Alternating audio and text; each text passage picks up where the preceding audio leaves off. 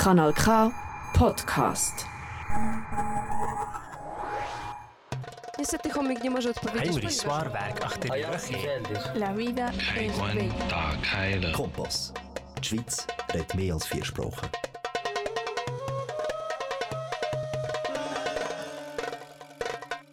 So, so, gloss, so, so, da.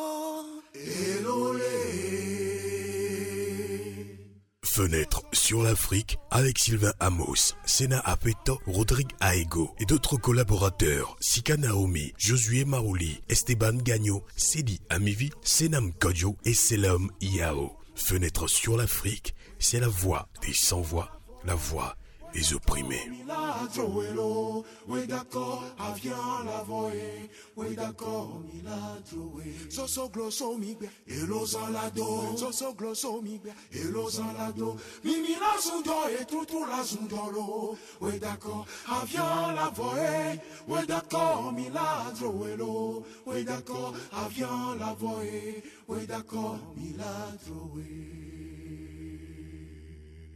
Lorsque les Blancs sont venus en Afrique, ils nous ont appris à prier les yeux fermés.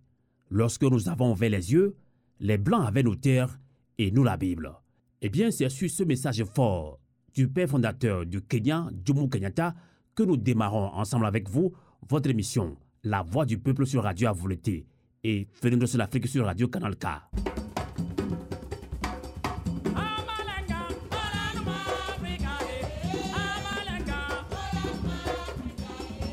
Le débat panafricain de ce soir, tsunami populaire au Sri Lanka, quelles leçons les peuples africains en lutte doivent-ils tirer? Que comprendre de la réaction de l'ONU à propos des 49 soldats ivoiriens arrêtés au Mali?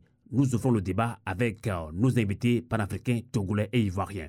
Ils seront en ligne depuis le Canada et ici même en Suisse. Et merci de votre résistance sur Radio à volonté, la voix de la résistance du peuple togolais et africain.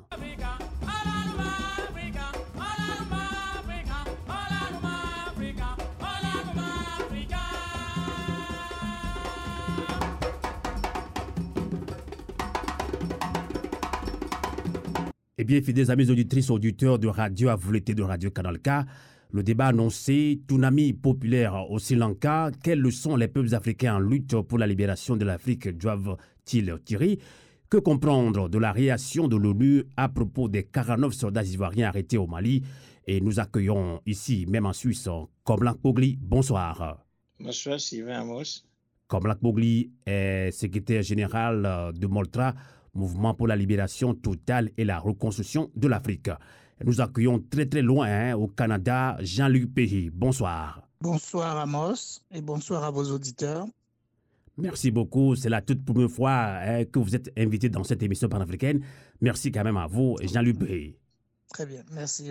Tout le plaisir est pour moi. oui. Tout à fait, tout à fait. Jean-Luc Péry est d'origine ivoirienne, journaliste et enseignant au Canada, membre fondateur de CCP, Convention pour euh, le panafricanisme et le progrès. Alors, avant euh, le débat annoncé, hein, le Togo va très mal, puisque moi-même, en tant qu'animateur de cette émission, je suis originaire du Togo. Et heureusement, comme la aussi est togolais, le Togo va très mal. Il y a trois jours, euh, sept enfants ont été tués dans le nord du Togo, et plus précisément dans le village de Margba. Et dans un communiqué, euh, le haut commandement des forces armées togolaises affirme avoir confondu ces enfants à un groupe de djihadistes. Et une nouvelle attaque terroriste également dans le nord du Togo, et dans la préfecture de Kbengal, hier vendredi 15 juillet 2022. Et les populations civiles n'ont pas été épargnées.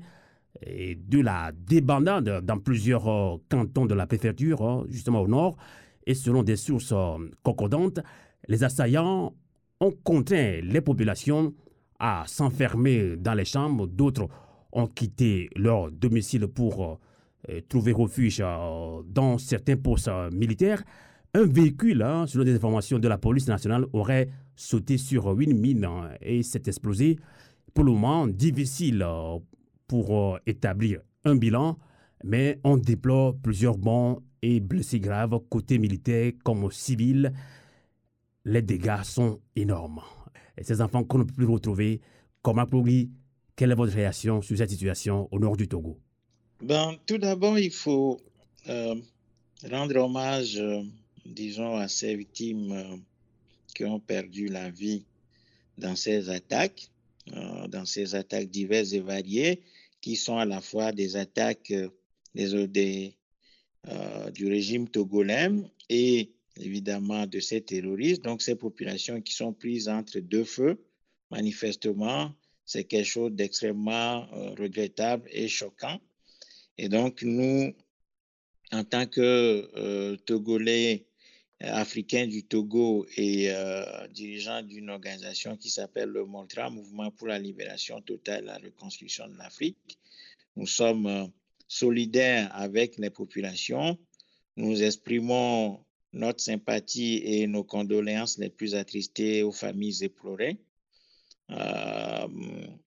Et euh, pour nous, c'est euh, avec une vive douleur que nous parlons de ce sujet parce que la pauvreté, l'appauvrissement et la souffrance étant à son paroxysme euh, dans notre pays et notamment dans cette région, eh bien, à cette misère, à cette souffrance énorme, vient s'ajouter le terrorisme qui crée des dégâts énormes, qui empêche les populations de vaquer à leurs occupations habituelles, pour pouvoir manger. Euh, donc, c'est une situation qui est vraiment regrettable et nous appelons d'abord, euh, disons, à une solidarité agissante envers ces populations-là, dans ces régions. Et puis, encore une fois, renouveler euh, nos sincères condoléances aux familles éplorées et puis que, en définitive, il faudra absolument que les Togolais s'organisent pour ils ont venir en aide euh, à ces populations qui sont sinistrées dans cette région. Tout à fait. Ça, c'est euh, les premiers mots que je voudrais dire. Donc, euh, nous renouvelons nos sympathies, nos mots de sympathie et de solidarité aux familles des victimes et que ces familles-là ont besoin absolument d'être reconfortées, d'être accompagnées et donc, c'est la responsabilité de tous les Togolais de pouvoir euh, être en communion euh, avec ces familles en ce moment. En tout cas, c'est vraiment dommage que euh, dans un communiqué, le haut commandement des forces armées togolaises affirme avoir confondu ces enfants à un groupe terroriste. C'est vraiment écœurant. Oui, alors, Maintenant, une fois euh, qu'on a exprimé l'émotion et puis la solidarité, les mots de solidarité, de condoléances à la famille, il faut analyser la situation. Il faut analyser la situation et tirer les conséquences politiques qui s'imposent. Parce que si euh, la situation finalement dans notre pays est arrivée à ce point, euh, il y a évidemment la, la responsabilité du régime en place là-dedans parce que ce régime fait partie des pays africains qui n'ont pas été en mesure de protéger l'espace africain contre l'agression qui a été euh, diligentée par les troupes euh, euh, de la France, de l'OTAN d'une manière générale, contre la Libye. Et donc, l'écroulement de la Libye, la destruction de la Libye a engendré tout ceci. Et tout ceci est, est, programmé contre l'Afrique. Donc, il s'agit d'une attaque qui a des conséquences géopolitiques euh, graves euh, vis-à-vis de, de l'Afrique parce que l'effondrement et la destruction de la Libye a engendré hein, ce que nous connaissons, qui est passé par le Mali, euh, descendu au Burkina Faso. Tout l'espace sahélien est, est, en train de, d'être complètement euh, détruit et refait parce que, évidemment, dans cette région, il y a d'immenses richesses. Et puis, les pays européens, notamment la France et l'Angleterre, euh, l'Italie, les trois pays qui ont coalisé pour attaquer avec euh, le soutien de quelques pays arabo-musulmans, notamment le Qatar, avaient absolument euh, planifié cette situation pour pouvoir contrecarrer l'influence chinoise hein, dans cette région où il y a d'énormes richesses stratégiques que euh, plusieurs puissances euh, convoitent. Donc, évidemment, la destruction de la Libye a créé une situation qui a des répercussions énormes. Et plusieurs observateurs dont nous étions, euh, dont nous en étions, avions parlé de cette situation. Nous avions dit, nous avions prévenu à plusieurs reprises que ce qui était l'attaque, la destruction de la Libye allait provoquer une secousse sismique terrible dans la région. Et tout ceci n'est pas seulement fait, il ne s'agit pas d'erreur, mais tout ceci fait partie d'un calcul bien médité pour pouvoir, disons, déployer des troupes dans la région pour limiter, essayer de limiter l'influence chinoise dans cette région euh, qui est immensément riche euh, de plusieurs matières premières, notamment le pétrole, l'uranium, et, et, bien de, de l'or et bien d'autres euh, richesses. Donc, aujourd'hui, on a créé cette situation dans la région. Donc, euh, le régime togolais fa fait partie des régimes qui n'avaient pas été capables de protéger hein, l'espace africain contre cette agression qui a aujourd'hui des répercussions comme ça. Deuxièmement, le régime togolais est comptable de la situation, tout simplement parce que ce régime a pris le pays en otage, affame le pays, détruit le pays, euh, continue l'appauvrissement colonial euh, contre les peuples, contre les populations dans cette région. Et donc, sur ce terreau, ben, pousse hein, le crime terroriste. Donc, il y a des gens, il s'agit d'une sorte de banditisme également qui est, qui est euh, guidé par l'ambition, disons, d'attaquer les populations, de les dépouiller de leurs biens eh bien, tout ceci fait que, évidemment, cette pauvreté dont je parlais, cet appauvrissement colonial, fait que, évidemment, ce terrorisme euh, peut prospérer. Et puis, en dernier ressort, le régime togolais est responsable de la situation parce que ce régime était censé combattre euh, ce, banditisme qui se transforme en terrorisme. Mais en réalité, ce régime ne peut pas combattre euh, tout ceci parce que ce régime n'est pas légitime, est faible, n'est pas accepté par les populations. Et ensuite, ce régime étant un régime euh, euh factice, hein, très superficiel, et eh bien tout ce qu'il fait, c'est du cosmétisme. D'accord. On va laisser réagir. Hmm. Et en manipulant les drones, soi-disant qu'ils ont acquis de la Turquie, eh bien, euh, ce régime étant manifestement incompétent euh, et absolument euh, répressif à l'égard des populations, vis-à-vis des populations, et eh bien ce régime, au lieu de, disons, d'attaquer le problème à la racine, a voulu jouer aux petits oraux et finalement bombarde les, populations de drones. Mais en, en, définitive, et ce sera le dernier point, c'est que nous apprenons également que dans la région, il y a des Israéliens, des troupes israéliennes dans la région. Donc, rien n'exclut que ce soit plutôt les Israéliens qui auraient tiré ces drones-là. Donc, euh, nous, en tant que mouvement panafricaniste et togolais, nous demandons tout simplement euh, une enquête internationale sur euh, cette histoire de bavure pour identifier clairement les responsabilités. Et s'il y a faute, évidemment, euh, il y a lieu de sanctionner les responsables de cette faute-là et faire en sorte que Foy Singbe lui-même, et c'est là aussi que nous regrettons le fait que Foy Singbe ne se soit pas déplacé lui-même euh, sur le terrain pour voir, la, constater la situation de visu et aller euh, aux côtés des familles éplorées pour les soutenir. Euh, donc voilà quelques éléments que je peux poser pour le moment. Merci. Mais hmm. c'est trop tôt. Pour savoir euh, exactement ce qui s'est passé. D'accord. On va relancer rapidement en ligne depuis le Canada Jean-Luc Payé.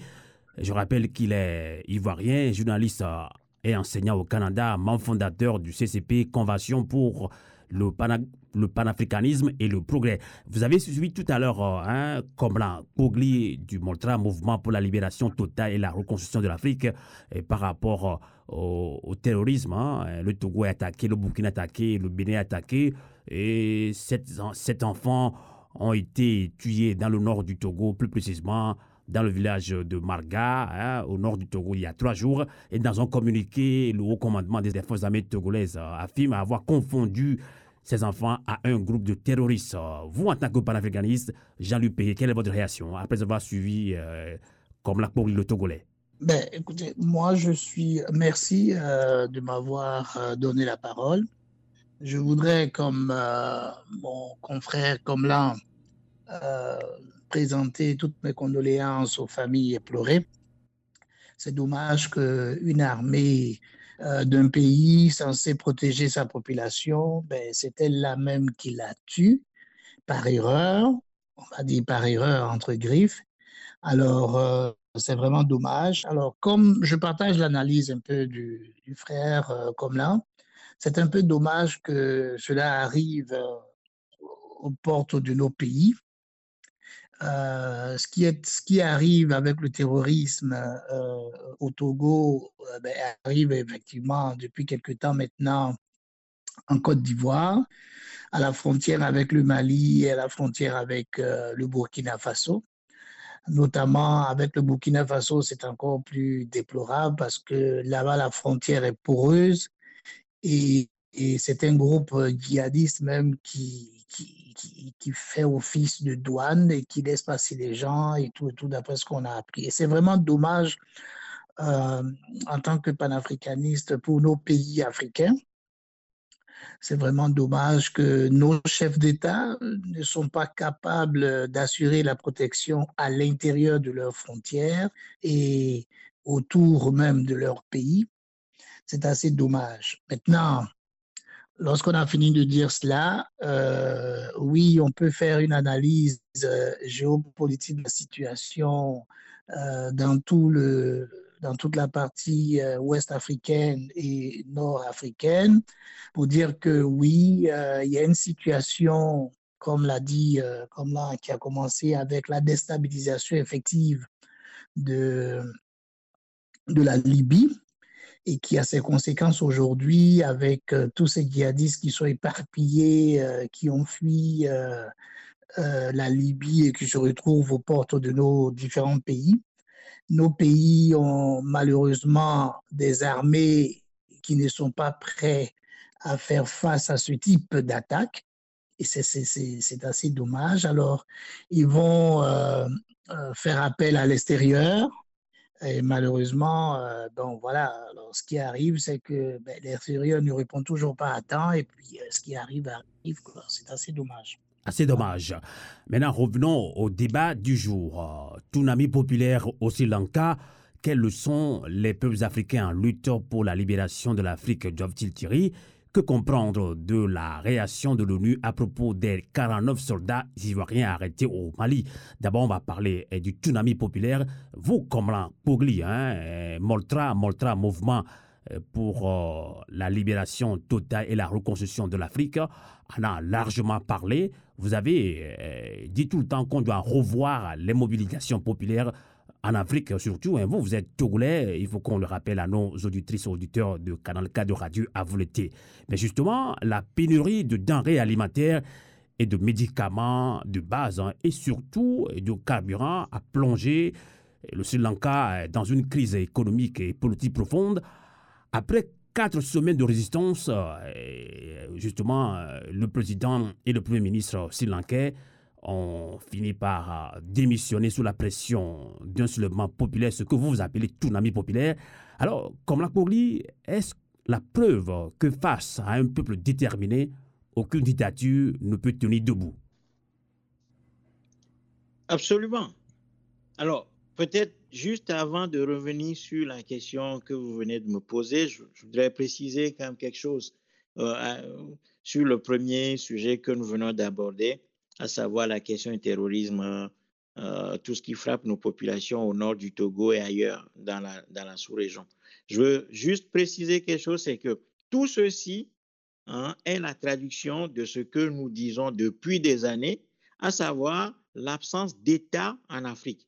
Et cette absence d'État, de l'État africain, qui en réalité est un enclos colonial, se traduit par l'absence de contrôle de l'espace géographique un État doit maîtriser son espace géographique. Or, nous voyons très bien que malgré l'existence des, euh, des infrastructures, des structures coloniales hein, constitués par l'armée, eh bien, ces gens-là, ces structures-là ne maîtrisent pas du tout le cas géographique africain, de sorte que même des petits groupes sont capables de prendre en otage hein, des populations, des, espaces entiers de nos territoires sans que ces armées soi-disant soient capables de faire des missions de tout d'abord de police, hein, de sécurisation, au lieu d'être au service des régimes dictatoriaux pour réprimer la population, eh bien, véritablement, ces armées africaines ont besoin hein, d'être absolument dissoutes,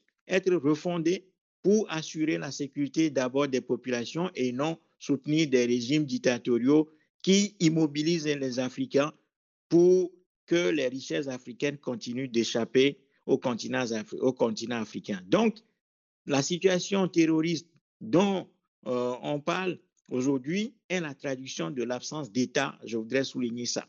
Maintenant, revenir sur la question, c'est que oui, évidemment, comme nous l'avons toujours dit, ça fait plus de 20 ans que le Montra a théorisé le principe de, euh, de la, de la, de la, du tsunami populaire, en ce sens que nous sommes partis d'un constat simple.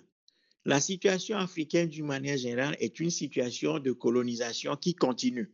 Bon, il y a quelques personnes qui, qui peuvent croire que les pays africains sont des pays indépendants, que nous avons des États.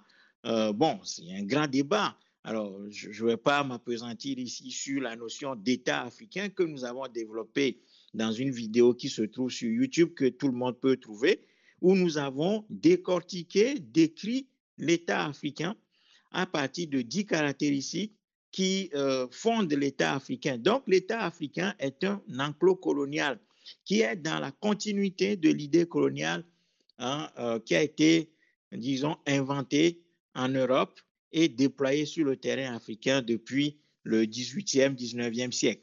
Donc, face à ça, le Mortran avait dit que un système colonial ne peut pas être combattu par des élections. On ne peut pas demander qu'il y ait des réformes hein, dans une dictature, dans une euh, euh, tyrannie héréditaire de type colonial, comme c'est le cas au Togo et ailleurs dans d'autres pays africains, où nous avons manifestement des régimes qui ne sont pas l'émanation du peuple.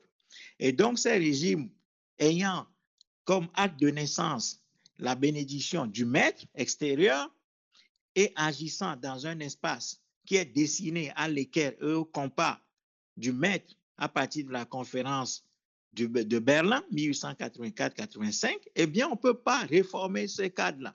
C'est dans ce sens-là que le Montra a toujours dit que l'élection ne peut pas être la solution. Les, réformes non plus ne peuvent être la solution hein, aux problèmes africains. Nous disons également que les dialogues soi-disant entre l'opposition et les partis au pouvoir ne peuvent être la solution. Nous disons que tout ce que nous avons fait jusqu'ici, à savoir des, agitations, manifestations populaires, hein, des manifestations, des manifestations de contestation dans les rues, ne peut pas être la solution face à une situation coloniale. Et que absolument, ce que l'histoire a indiqué au peuple dominé, au peuple colonisé, c'est leur mobilisation totale pour engager la bataille de la libération nationale de ces territoires-là. Tout à fait. Et c'est ça que le Montra mm. a qualifié de tsunami populaire. C'est-à-dire que mobiliser le peuple, le peuple africain, le former, lui donner la capacité d'action suffisante pour pouvoir se déployer et balayer l'ensemble des institutions coloniales qui minent l'Afrique et qui font que l'Afrique ne va jamais pouvoir, euh, disons, libérer ces énergies qui sont confisquées pour pouvoir aller de l'avant. D'accord. Donc, Et comme la je, je, je, vais vous laisser continuer. Donc, vous pensez que jusqu'à maintenant, les sociétés civiles africaines n'arrivent pas à mobiliser, à sensibiliser les populations euh, sur ce type de mobilisation générale que vous appelez tsunami? On sait qu'en Guinée-Conakry, hein, des millions de Guinéens dans les rues n'ont pas réussi à faire fléchir Alpha Condé. Il suffisait seulement que l'armée euh, face à un coup d'État. Donc, vous, pensez qu'on doit revoir la copie alors Totalement? Non, non, absolument. D'abord, la question de la société civile, ça, c'est. La, notion de la société civile est une notion piégée également pour nous. C'est la notion de la société civile est née dans les années 90 où les pays occidentaux ont vu que la société africaine commençant pas à bouger euh, pour essayer d'aller de l'avant, disons, de ravir le pouvoir des mains des dictateurs et des tyrans et marionnettes qui sont placés au pouvoir en Afrique, eh bien, qu'est-ce que les Occidentaux ont fait? Ils ont commencé par structurer euh, les populations africaines autour de la notion de la société civile. Et donc, il y a des fondations, disons, occidentales, américaines, le NED et le NDI, par exemple, les fondations euh, Friedrich Ebert euh, d'Allemagne, euh, les fondations Konrad Adenauer, le Open Society de George Soros, et tout ça ont commencé par, ils ont financé hein, l'émergence des associations qui pourraient organiser la société africaine de sorte qu'il n'y ait pas une contestation révolutionnaire allant dans le sens de la radicalisation de ces sociétés, de sorte à ce que, pour éviter absolument, euh, disons, ce que nous appelons le tsunami populaire. Donc, la société civile africaine est une fabrication également de l'extérieur qui ne peut pas, disons, conduire les Africains à se prendre en charge de manière autonome et à aller de l'avant. Donc, ce que nous disons, c'est que pour que les Africains puissent reprendre la maîtrise de leur espace géographique, mmh. pour pouvoir orienter les, les richesses de cet espace-là à partir des institutions que les Africains vont eux-mêmes fonder à partir de leur expérience dans l'histoire, hein, depuis l'Égypte antique jusqu'à l'époque contemporaine, à passer par nos grands empires, eh bien, les Africains ont besoin absolument de secouer leur torpeur, de se débarrasser de la peur, d'aller à l'organisation totale pour pouvoir retrouver la capacité d'action dans leur espace. D'accord, on va rester toujours dans votre développement. Hein? On va rester toujours dans votre développement. Vous allez, dans, dans, dans, dans, un premier temps, vous avez réagi par rapport à ce tsunami populaire, mais dans un deuxième temps, avant de relancer hein, Jean-Luc Payé, je vais vous laisser hein, le temps de développer euh, maintenant la stratégie de tsunami populaire. Qu'est-ce que nous devons faire concrètement? Alors, Jean-Luc Payé, vous êtes aussi un grand panafricain. Hein, euh, vous, êtes un grand panafricain, hein, Jean-Luc Perret, journaliste euh, enseignant au Canada, membre fondateur du CCP, Convention pour le panafricanisme et le progrès. Alors, euh, tsunami populaire au Sri Lanka, quelles leçons les peuples africains en lutte pour la libération de l'Afrique? Doivent-ils euh, tirer tout, à l'heure, vous avez écouté Komlan pour le Togolais, qui estime que, justement, on ne peut pas déboulonner les dictateurs par des élections. Oui, absolument, et je suis d'accord avec lui. C'est souvent, euh, ben, là où je pose un peu, euh, un peu de nuance, c'est que euh, lorsque M. Comlan dit que la société civile est une invention purement européenne pour contrôler une partie de nos populations qui n'adhèrent pas aux partis politiques classiques, et donc euh, qui veulent s'organiser en société civile pour aussi euh, s'exprimer. Je pense que la société civile, euh, dans sa définition simple, elle est constituée des gens tout simplement qui sont pas forcément apolitiques, mais qui décident de ne pas se mettre sous le moule d'un parti politique. Donc, de ne pas être adhérent des partis politiques, mais qui, tout en restant hors des partis politiques, s'expriment sur la vie politique. Je pense qu'en général, c'est ça qu'on devrait retenir de nos sociétés civiles. Et là, en, l'occurrence, ce qui s'est passé au Sri Lanka, ben, ce tsunami politique, forcément, a été organisé par une société civile. C'est pas tsunami populaire. Tsunami populaire. Euh, exactement. Cette, euh, cette euh, organisation populaire a, a, forcément une tête qui l'a organisée. Tout à fait. Et ça, vrai. je pense que ça doit être quelques, ça doit être quelques euh, éléments de la société civile qui l'ont organisée et qui l'ont euh, entretenue. Elle a duré trois mois au moins. C'est pas juste, ça s'est pas passé en, une, en un week-end, excusez-moi, mais ça s'est passé pendant trois mois. Donc pendant trois mois, les gens ont poussé, poussé, poussé jusqu'à provoquer la démission du président et puis euh, à ce qu'aujourd'hui, on dit que c'est le Premier ministre euh, qui prend la place du président. Et donc, la société civile est en train de proposer, donc, de vouloir avoir quelqu'un comme Premier ministre. Je ne sais pas si mes, mes, dernières informations sont à jour, mais, mais alors c'est un peu cela. Mais alors là où je suis d'accord avec lui, c'est que si cette société civile n'est pas suffisamment organisée ou cette euh, masse populaire n'est pas suffisamment organisée, lorsqu'elle va pousser pour... Euh, D'abord, est-ce que les sociétés civiles africaines ont les moyens, surtout financiers? C'est ça aussi. Bon, alors, les, les, moyens financiers et comment elles sont financées, c'est vrai que ça pose euh, parfois des, des, petites questions, des petits problèmes, parce que justement, euh, une personne euh, ou un groupement apolitique ou membre de la société civile ne peut pas vivre de cotisation de ses membres. Alors, parce que justement, les gens ont besoin de beaucoup de moyens. Et les, fondations qu'il a citées tout à l'heure, effectivement, financent les sociétés, euh, certaines sociétés, pas toutes, mais certaines sociétés civiles africaines. C'était peu, ben, évidemment, si on vous êtes financé par l'extérieur, évidemment, vous allez aussi faire ce que l'extérieur vous demande de faire. Bon.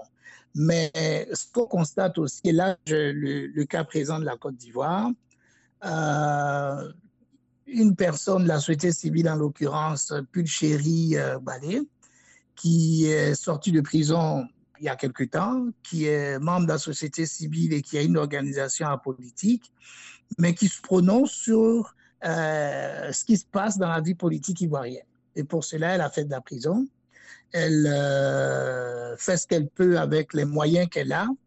Et là, en ce moment, elle vient de lancer un, mot d'ordre d'une journée euh, ville morte en Côte d'Ivoire et que ça va se passer le, le, 19, le, pardon, ça va se passer le 19, oui, le 19 euh, juillet prochain, le lundi. Et elle appelle tous les Ivoiriens à rester à la maison. Et le, but de cette mobilisation, c'est de crier le ras-le-bol des Ivoiriens euh, contre la vie chère, tout simplement. Vous voyez? Alors, si ce mouvement-là prend, si les gens restent effectivement chez eux, s'ils expriment euh, en restant chez eux le ras-le-bol contre le coût de la vie qui continue de monter, ça va être une façon pour eux de s'exprimer. Parce que tout, simplement, ce que hmm. les gens constatent aujourd'hui, c'est que les hommes politiques, bon, on va y arriver tout à l'heure, là, sur euh, ceux qui se sont rencontrés hier, hmm. mais les hommes politiques ne font plus rien. Ça, c'est vrai. Alors. Les, les, populations sont laissées à elles-mêmes. Alors, ce qui alors, pour terminer sur ce qui s'est passé euh, euh, au Sri Lanka, ben, ça démontre une fois de plus que lorsque une population donnée s'organise un tout petit peu, et qu'elle crie son ras-le-bol et qu'elle maintient ce ras-le-bol-là pendant un certain nombre de temps, eh bien, ça paye. C'est vrai, ça paye. Alors, exactement. Alors, parlons d'organisation, puisque vous parlez d'organisation, tout comme comme Pogli, le Togolais. Alors, comme Pogli, hein, Moltra en a fait hein, plus de 20 ans. Hein, son cheval de bataille, tout ami populaire, comment y arriver Vous, êtes Togolais, hein. comme je l'ai dit, en Guinée-Conakry, il y a des millions de, Guinéens dans les rues, en Côte d'Ivoire, des manifestations au Sénégal, mais on, a à, dire, à croire, mais à dire que bon, les grandes mobilisations n'arrivent plus à faire fléchir ce dictateur. Là, ce dictateur, là, quand il y a un coup d'État, voilà, c'est là où ils ont un petit peu peur. le rapport de force, ce sont les armes. C'est ce que ce que racontent les, les, populations africaines surtout. Donc, euh, vous vous croyez, oui, comment arriver à, ce, rapport de force-là quand les Africains eh, n'ont pas euh, une conscience individuelle et collective? D'abord, il faut, faut, vouloir, avant d'aller, avant d'aller, avant de parler d'une conscience collective pour arriver à une tsunami populaire. Quoi faire concrètement? Quand les Africains sont là, euh, quand on appelle des manifestations, on n'est pas concerné. Mais vous, personnellement, ça fait plus de 20 ans que vous êtes dans ce combat. Vous n'avez pas des moyens hein, comme il faut, mais vous, vous, vous faites ce que vous pouvez et certains Africains, entre guillemets, hein, ces jeunes dansent un peu partout dans des concerts. Comment arriver à une tsunami populaire? Tout d'abord, si un peuple n'a pas conscience euh, de, l'histoire et de la gravité de sa réalité, de la, situation catastrophique dans laquelle euh, il se trouve, ce peuple-là ne peut pas réagir. En tout cas, va essayer de réagir avec de faux moyens, avec des moyens qui ne sont pas adaptés à la situation. Donc la première chose absolument qu'un peuple doit faire, ou en tout cas ceux qui veulent mobiliser ce peuple pour l'orienter vers euh, la capacité d'action retrouvée, c'est de leur, c'est d'expliquer à ce peuple-là la situation concrètement dans, la, dans laquelle ce peuple se trouve. Et donc, nous avons un devoir de clarification des notions, des mots, de, clarifier et de préciser la situation dans laquelle nous sommes, en partant du fait que les États africains ne sont pas des États, ce sont des enclos coloniaux qui sont dessinés de l'extérieur, hein, sur lesquels règnent hein, des gens qui sont des fabrications de l'extérieur, qui sont imposés comme dirigeants africains. Donc, à partir de là, il va falloir faire quelque chose de radicalement nouveau, qui soit totalement hein, en déphasage avec tout ce que nous avons fait jusqu'ici, c'est-à-dire des fausses solutions, des fausses pistes sur lesquelles nous marchons joyeusement en pensant que si nous faisons ces choses-là, nous allons aboutir à un résultat euh, euh, salvateur. Donc, nous nous trompons. Donc, revenons à la base. Donc, commençons par expliquer la situation. Pourquoi est-ce que la situation que nous vivons est une situation coloniale? Et deuxièmement, de dire que tout ce que nous avons fait jusqu'ici n'est pas à la hauteur des enjeux. Et puis, troisièmement, construire un véritable mouvement de libération nationale en allant chercher les populations où elles sont pour les former, les organiser et les structurer autour de la seule idée qui est que c'est le peuple qui a la force suprême dans un pays et les Sri Lankais viennent de le démontrer. Voilà, c'est-à-dire que concrètement... Mais justement, comme, comme hein, puisque vous parlez de, Sri Lankais, euh, le départ en exil euh, et la démission du président sri lankais a été fait sans effusion de sang. Hein. Est-ce que le scénario sri lankais peut-il se passer en Afrique? Là, on, voit que les militaires sri lankais, quand même, hein, on peut dire qu'ils sont plus respectueux euh, de la sacralité de la vie de, de leurs concitoyens puisque en Afrique, hein, surtout hein, comme au Togo, en Guinée-Conakry, ailleurs, les militaires tirent la balle sur les populations. C'est ça. Ça, ça, ça ne veut rien dire, ça, Sylvain Amos, parce que chaque peuple doit composer avec ses réalités. Si les Africains veulent devenir un grand peuple, sortir de l'ornière coloniale dans laquelle euh, euh, euh, elles se trouvent actuellement, si les populations africaines veulent grandir que les richesses africaines profitent aux Africains, de sorte que nous puissions revenir à la place qui était la nôtre dans l'histoire, dans la marche du monde, eh bien, nous allons devoir composer avec nos réalités. C'est-à-dire que si nous avons des forces armées et, de police répressives, à un moment donné, les Africains répressifs, nous devons absolument les affronter à un moment donné. Et quel est le pays aujourd'hui? C'est-à-dire que l'histoire doit être la boussole pour les Africains. C'est l'histoire qui doit guider et qui guide les peuples dans leur déploiement dans le monde. C'est-à-dire que tous les pays que nous voyons aujourd'hui sont construits sur du sang. C'est ça. C'est-à-dire que tant qu'un peuple est dominé, ben, ce peuple doit s'organiser pour payer le prix de sa libération. Donc, si les Africains ont peur, est-ce que le sang ne coule-t-il pas déjà aujourd'hui en Afrique? Est-ce que le sang qui coule en Afrique aujourd'hui, ce sang est-il le sang euh, libérateur de l'Afrique ou bien le sang libérateur de l'Afrique reste D'abord, je pense qu'il faut aussi s'adresser à ces militaires-là, qui sont aussi des, patriotes également. Mhm. Oui, mais à un moment donné, les Noirs, les Africains ne peuvent pas continuer à vouloir être petits, hein, en voulant sauver leur vie euh, euh, et, disons, rester petits tout en pensant qu'à leur petite vie. Quoi. Non, c'est pas comme ça. Un, grand, un peuple qui veut devenir grand doit payer le prix de sa libération. Et quel que soit ce prix, ce peuple doit accepter le payer. Donc, je veux dire par là que euh, tous les grands pays que nous voyons aujourd'hui sur la scène internationale s'affirmer et qui parfois même euh, nous plaisent et que nous admirons, comme la Chine, comme, comme la Russie et tout ça, ces pays-là sont passés par des périodes de souffrance où, les populations se sont organisées pour déchoir leurs tyrans, leurs dictateurs, pour pouvoir avancer. Donc, quand un, peuple se déploie, il doit être en mesure de détruire toutes les, toutes les oppositions et tous les obstacles qui sont devant lui. C'est ça la réalité. Et c'est sur ça que nous devons sensibiliser nos populations. C'est sur ce axe-là que nous devons travailler. Et là-dessus, c'est pas la société civile africaine professionnalisée, financée par l'extérieur, qui va le faire. C'est pas les associations qui sont, euh, qui sont devenues euh, une sorte d'emploi que créent les Africains, donc l'associationnisme aigu africain, financé, qui est fait de projets financés par l'Open Society et tout ça, le NED et tout ça, qu'on appelle la société civile, c'est pas ça qui va le faire. Ce sont des patriotes africains capables d'endurer toutes les souffrances, rester autonomes sur le plan intellectuel, rester autonomes sur le plan euh, financier pour pouvoir analyser la situation de fond en comble et pouvoir tracer le chemin qu'il faut aux Africains pour les amener à agir de manière conséquente. D'accord. On va Mais si on, si on confond les hmm. choses et puis qu'on dit, non, les financements, bon, ça pose un peu problème. Non, non, non, non. C'est pas que ça pose un peu problème.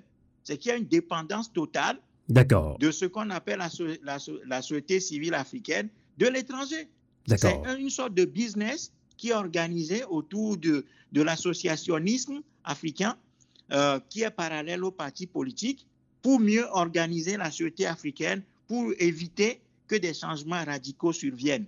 Eh bien, nous devons contester ça et casser cette dynamique autour de, de l'Afrique pour pouvoir nous, engager dans une logique patriotique purement et simplement pour aller vers Hein, la libération de notre continent. D'accord. Avant la dernière question par rapport à ce thème, hein, tsunami populaire au Sri Lanka, quelles leçons les peuples africains en lutte doivent-ils tirer? Alors, Jean-Luc Payé, comment devons-nous euh, s'organiser par rapport à ce tsunami populaire? Hein, On, l'attend quand même, hein, surtout en Afrique de l'Ouest, au Togo, au Sénégal, en Guinée-Conakry et ailleurs.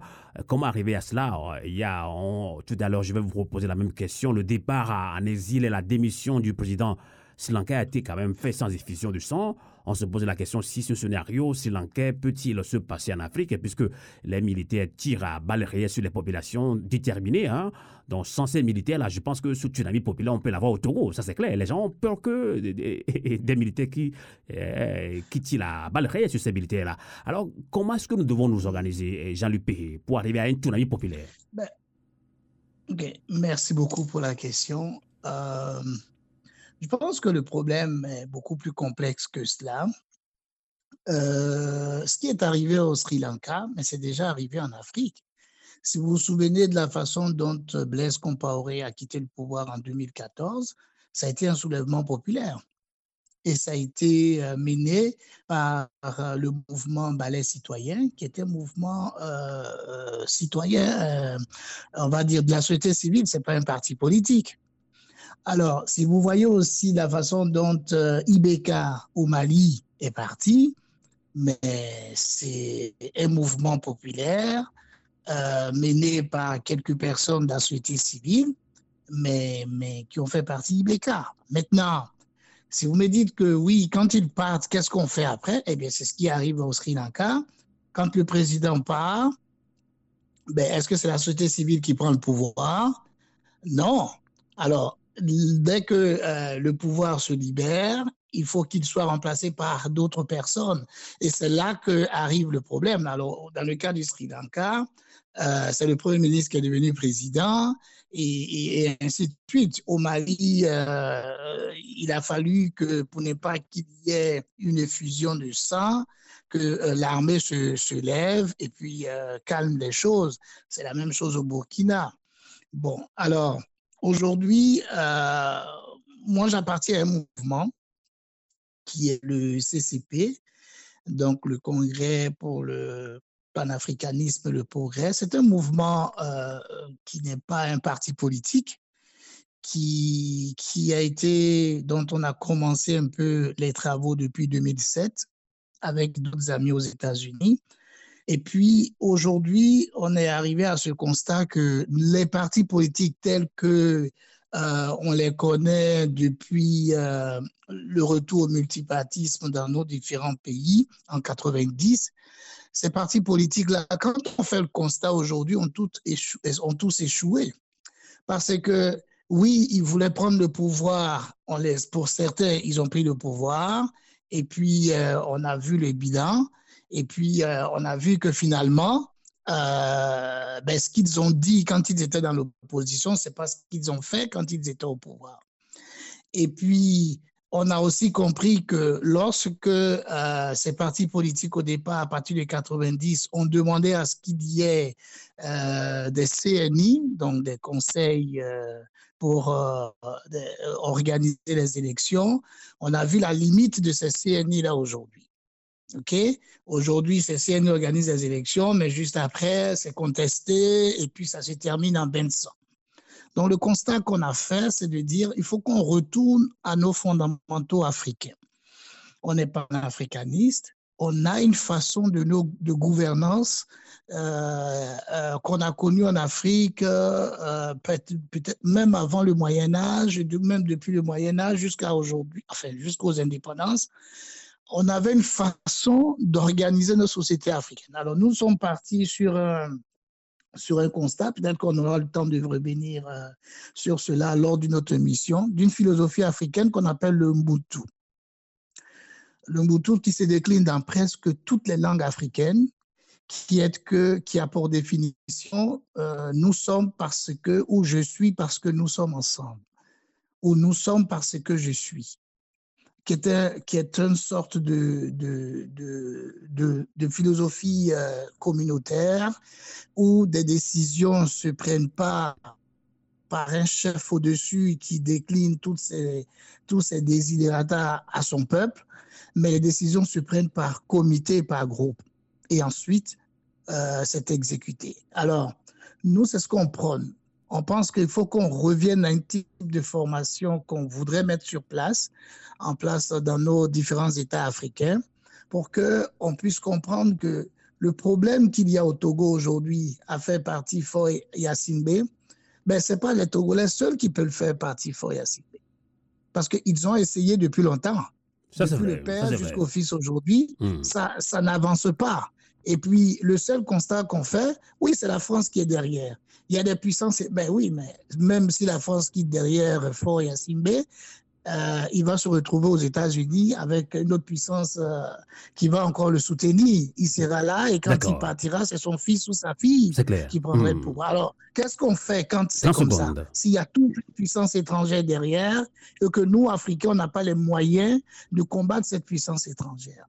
On n'a pas autant d'élites politiques ou de, de, moyens, euh, on va dire, militaires pour combattre ces gens. Alors, qu'est-ce qu'on fait? Alors nous, on est parti de ce constat et on a, on, a commencé à revenir sur nos fondamentaux africains pour voir comment est-ce qu'on peut organiser la société africaine pour quitter de ces schémas euh, européens ou européens plutôt, D'accord. Là, euh, là vous, rejoignez également, euh, vous, rejoignez également l'idéologie de Moltra. Je pense qu'il a dit la même chose. Exactement. C'est-à-dire que nous, nous, nous on n'est pas, on, va parler de socialisme ou de communisme ou de libéralisme, mais ce sont des, des, on va dire, des idéologies politiques qui ne fonctionnent plus en Afrique. D'accord, d'accord. Peut-être que ça fonctionne pour les Européens. On va, on, va en parler, on va en parler dans une autre émission. On aura le temps de revenir. Justement, ça, c'est très important. Alors, comment s'organiser Comment s'organiser? Je suis un peu resté sur ma soif quand même, tout comme euh, des auditeurs également. hein, mais bon, euh, tout ami populaire euh, au Sri Lanka, quelles leçons les peuples africains en lutte doivent-ils tirer? la, Alors, la leçon 30, secondes pour ça, parce que je, vais relancer. 30 hmm, secondes. Oui, assez rapidement. Je voulais finir juste là, assez rapidement. Euh, quelle leçon tirer?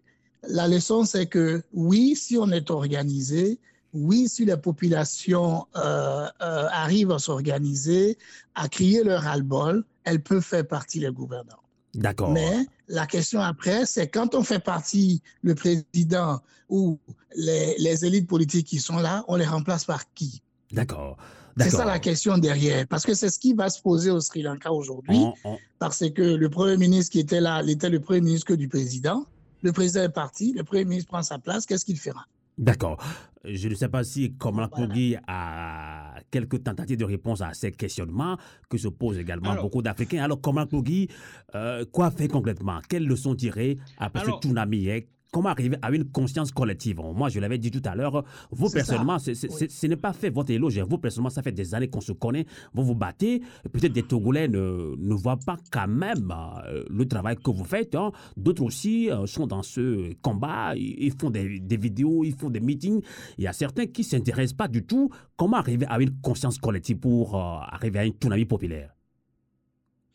Mais c'est ce que j'avais déjà dit, c'est-à-dire que les Noirs doivent savoir que leur sort est scellé hein, dans ce monde.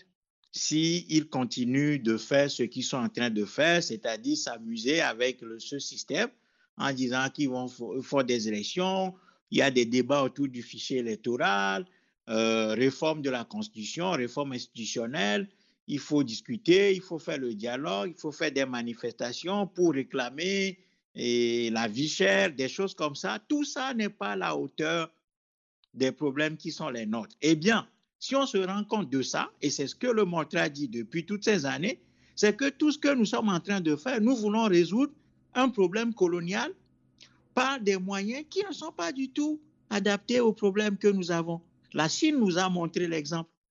Donc, quand un peuple est confronté à de la domination coloniale, loin des des soubresauts et des agitations associatives et politiques, hein, de partis politiques en place, des patriotes doivent se lever. Il faut qu'il y ait un groupe de patriotes ou des groupes de patriotes qui se lèvent et qui fassent un bilan de tout ce qui a été fait jusqu'à présent pour dire que tout ça, si on continue, ça ne va nous mener nulle part. Et donc, nous avons besoin de radicaliser notre position, c'est-à-dire aller à la racine des problèmes et constituer de véritables mouvements de libération. Ça veut dire quoi? Ça veut dire que nous devons aller chercher notre peuple où il est, dans les campagnes, dans les marchés, dans les universités, dans les écoles, dans les églises, partout où notre peuple est, pour le sensibiliser, l'organiser, le former, à comprendre pourquoi notre peuple est dans cette souffrance-là, en lui disant clairement que le cadre étatique, le cadre géographique dans lequel, institutionnel, dans lequel nous, nous naviguons, ce cadre-là est impropre et non propice au développement et au progrès d'un peuple. Ce peuple est pris en otage. Ses richesses nourrissent les autres. Et ces élites sont fabriquées de toutes pièces, imposées à lui. Donc ces gens ne peuvent pas résoudre le problème. Ce qui constitue le problème africain, ne peuvent pas être, pas être la solution pour l'Afrique. Et donc, nous devons revenir à la bifurcation où nous avons perdu le réseau pour comprendre que nous avons besoin de nous organiser. Donc, il faut qu'il y ait un groupe de patriotes armés des leçons de l'histoire pour aller chercher les Africains où ils sont, casser tout ce qu'on a fait jusqu'à présent dans leur tête, sortir la peur de la tête des Africains leur dire que si nous continuons à faire ce que nous faisons là, cette navigation à vue, en espérant qu'il y aura quelqu'un qui va venir de, de, de FMI, de la Banque mondiale, qui aura des réseaux qui vont nous sauver, qu'il faut l'aide, la coopération, euh, que les Chinois euh, vont changer l'ordre du monde pour venir nous sauver, que une fois que Poutine va gagner euh, en Ukraine, il va sauver les Africains, il va aider les mouvements africains à s'organiser. Non, non, c'est à nous de prendre nos responsabilités, à nous organiser. Ça, c'est le premier point. Et puis, deuxièmement, si nous nous organisons, nous allons comprendre que aucune force dans, le, dans nos pays, soi-disant, n'est en mesure de contenir la force populaire. C'est-à-dire que quand le peuple est debout de manière résolue, avec un leadership radical qui a fait une analyse radicale de la situation, qui sait, qui a déjà travaillé sur la phase préparatoire de la lutte de libération, le déroulement, la phase de l'action concrète et puis la phase de la reconstruction. C'est pour ça que nous avons dit que notre mouvement s'appelle un mouvement pour la libération et la reconstruction de l'Afrique. Ça veut dire que nous avons travaillé sur ces trois actes. Donc la phase préparatoire qui est la phase de l'explication, de l'organisation du peuple, donc la constitution d'un groupe, d'un noyau panafricaniste, patriote, évidemment informé de toutes les leçons de l'histoire, qui assume ses responsabilités, qui a un discours clair, qui ne va pas être dans un méli-mélo, en essayant de combiner des contradictions, mais d'avoir une ligne claire, à savoir que nous voulons une lutte de libération nationale dans nos pays pour arriver à la reconstruction de nos pays. Et donc, ça nous impose le devoir d'organisation. Et c'est là-dessus que nous n'arrivons pas à nous faire comprendre et qu'il y a non seulement la peur, la désorganisation, mais aussi l'épuisement de nos populations parce que les peuples africains se disent avoir déjà tout donné sans résultat, ce qui est faux. Ce n'est pas parce que vous, êtes, vous avez avancé sur de fausses pistes pendant plusieurs années et que, évidemment, ces fausses pistes ne vous ont pas conduit à la solution. Qu'il faut abandonner. Qu'il faut abandonner. pas du tout. Donné, et que finalement, s'il revient qu'à Dieu de vous libérer. Non, il faut faire le bilan pour comprendre que nous étions sur de fausses pistes et que ces fausses pistes-là ne peuvent que nous amener à des impasses. D'accord. Et que par conséquent, si on découvre que nous nous sommes trompés, eh bien, revenons à la bifurcation ou au point où nous nous sommes trompés pour nous réorganiser et comprendre que la grande leçon que l'histoire a donnée à tous les peuples dominés, c'est leur organisation interne de manière indépendante avec la réflexion sur leurs propres faiblesses et leurs propres difficultés et voir aussi comment le monde extérieur agit contre eux pour pouvoir agir. D'accord. 30 secondes. Aujourd'hui, et j'en terminerai là, hmm. le rôle principal de la diaspora, des Africains de l'extérieur, surtout ceux qui sont patriotes dans cette diaspora, doivent se retrouver pour faire le bilan et voir quels sont les moyens que l'histoire a donnés au peuple face aux dictateurs et aux tyrans à une situation coloniale qui les confronte. Sans ça, nous allons continuer à nous tourner en rond en voulant, en allant chercher les George Soros, les NED, le NDI, toutes ces fondations-là qui vont continuer à nous, à nous balader. Et puis, on va croire que nous sommes en train de faire quelque chose alors que nous sommes en train de contribuer à l'épuisement de notre peuple. Alors que si nous, nous avons tiré les enseignements de l'histoire, nous allons voir que le travail qui nous, qui nous attend, c'est un travail de clarification de la situation et ensuite l'organisation des populations pour pouvoir les projeter dans ce système et le balayer complètement sur son passage. En tout cas, merci d'avoir euh, énuméré quelques pistes euh, d'organisation pour arriver à un tsunami populaire en Afrique et surtout en Afrique de l'Ouest, euh, puisque nous sommes dans l'Afrique de l'Ouest, le Togo, la Côte d'Ivoire dans cette émission. On va marquer une pause et on va reprendre la deuxième partie de ce débat.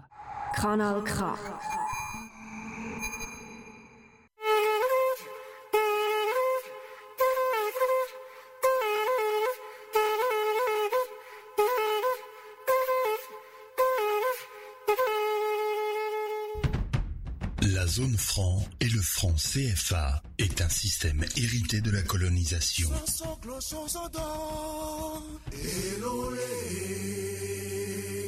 Le franc CFA freine le développement de l'Afrique. Il est aussi un outil de contrôle politique et économique sur les pays africains de la zone franc.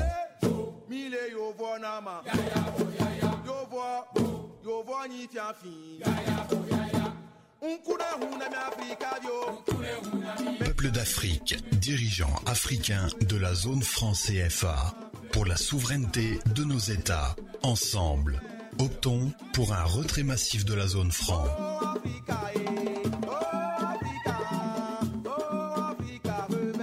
Ensemble et solidaires, nous y parviendrons.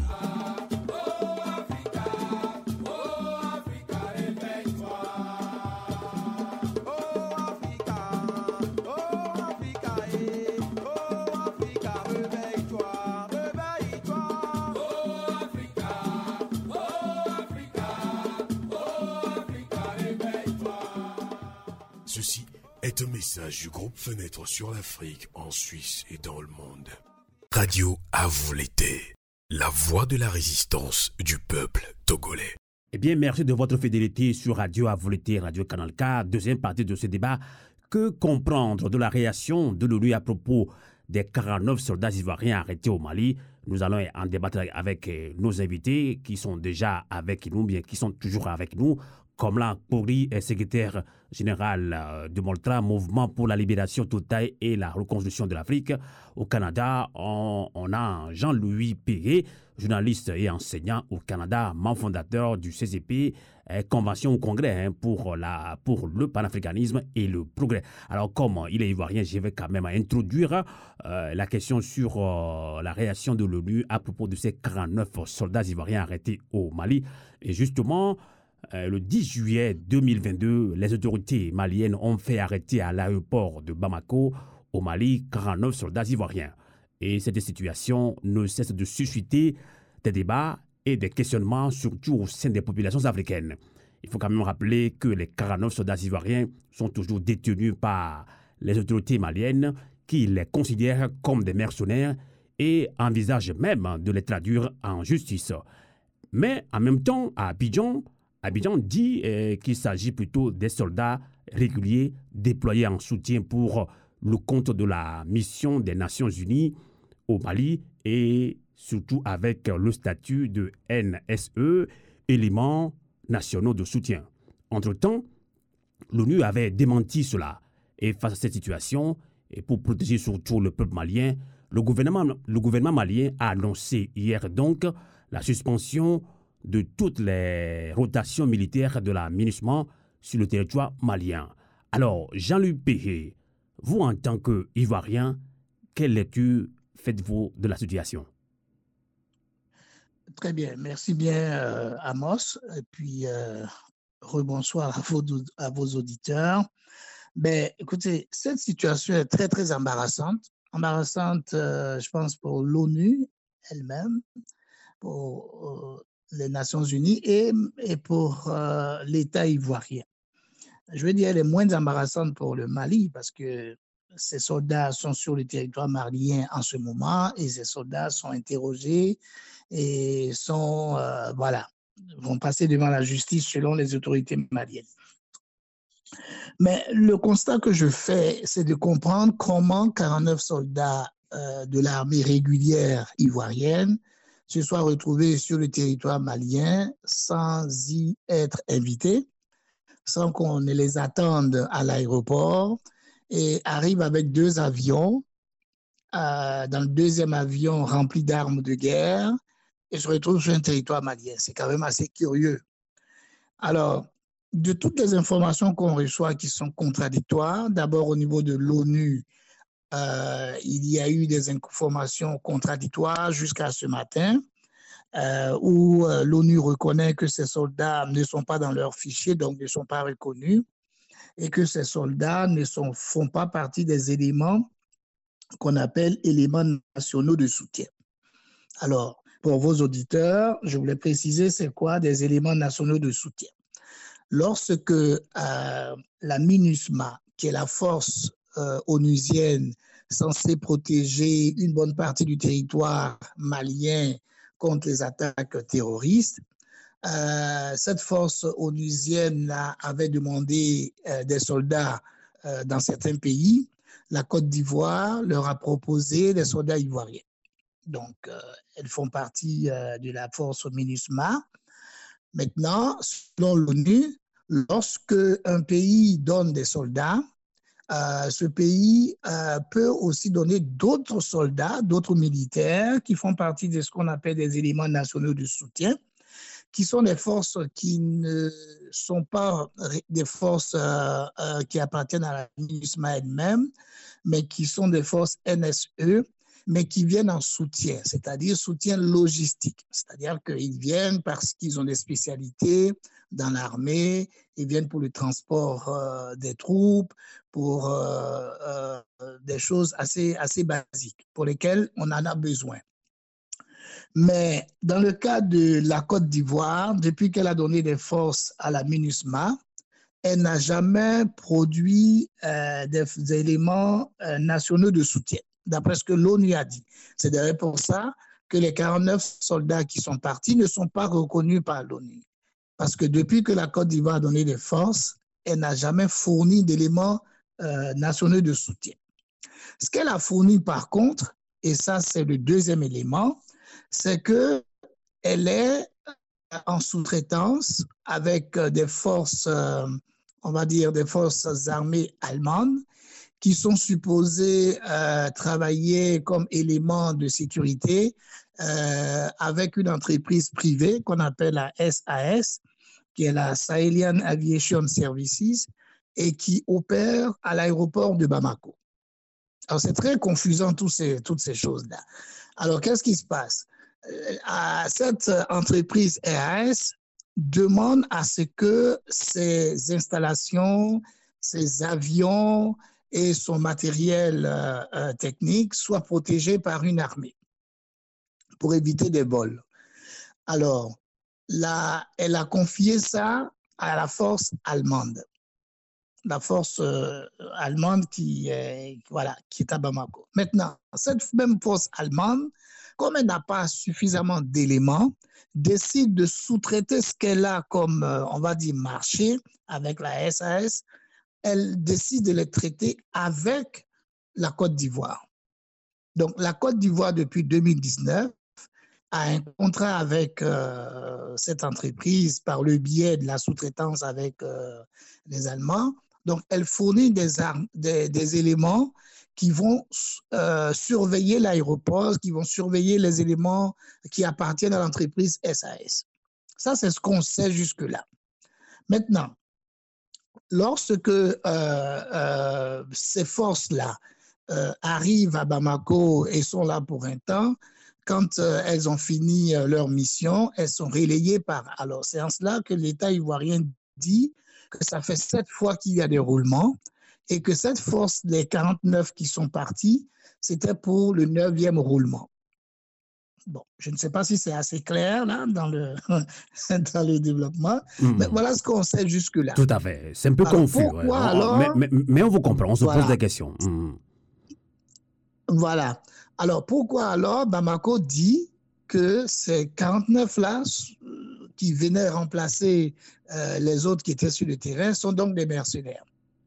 Parce que dans le fond, ce qui se passe, c'est que euh, lorsque cette force-là vient prendre la relève de Tout simplement, Bamako n'a pas des informations sur ces 49 soldats qui doivent débarquer euh, au, Mali. Exactement. Elle devrait être prévenue. Et je pense que c'est ce qui se passait par le, par le passé. Elle devait être prévenue. Il devait avoir une liste de ces soldats qui arrivent et surtout, surtout, une liste du matériel qui était transporté dans le deuxième avion. Ce qui n'a pas été le cas. Alors, quand ils ont débarqué, l'entreprise SAS était à l'aéroport pour les attendre et l'entreprise a récupéré le passeport de tous ces soldats et est allée à la douane pour mettre les, tampons, là, les cachets, pour les laisser rentrer sur le territoire malien. Et c'est là qu'ils ont été interpellés par la police qui a dit qu'on n'a pas reçu d'instructions et on ne nous a pas informé que des militaires arrivaient. Donc nous, on va se référer à nos supérieurs. C'est comme ça que la chaîne de commandement a été informée. Et selon ce que j'ai entendu du Premier ministre malien hier, il a décidé d'appeler Abidjan et de savoir, mais pourquoi vous envoyez des soldats pour faire la relève? Et nous, on n'est pas au courant qu'ils arrivent et en plus qu'ils viennent avec un deuxième avion rempli d'armes. En tout cas, il doit être méfiant. Hein, et Abidjan euh, qui retorque, hmm. voilà. Et Abidjan qui retorque que non, non, on n'a envoyé personne, ceux qui sont arrivés, on ne les connaît pas. Alors, Bamako, alors en ce moment, le soir, produit un communiqué pour dire qu'il y a 49 militaires qui sont arrivés.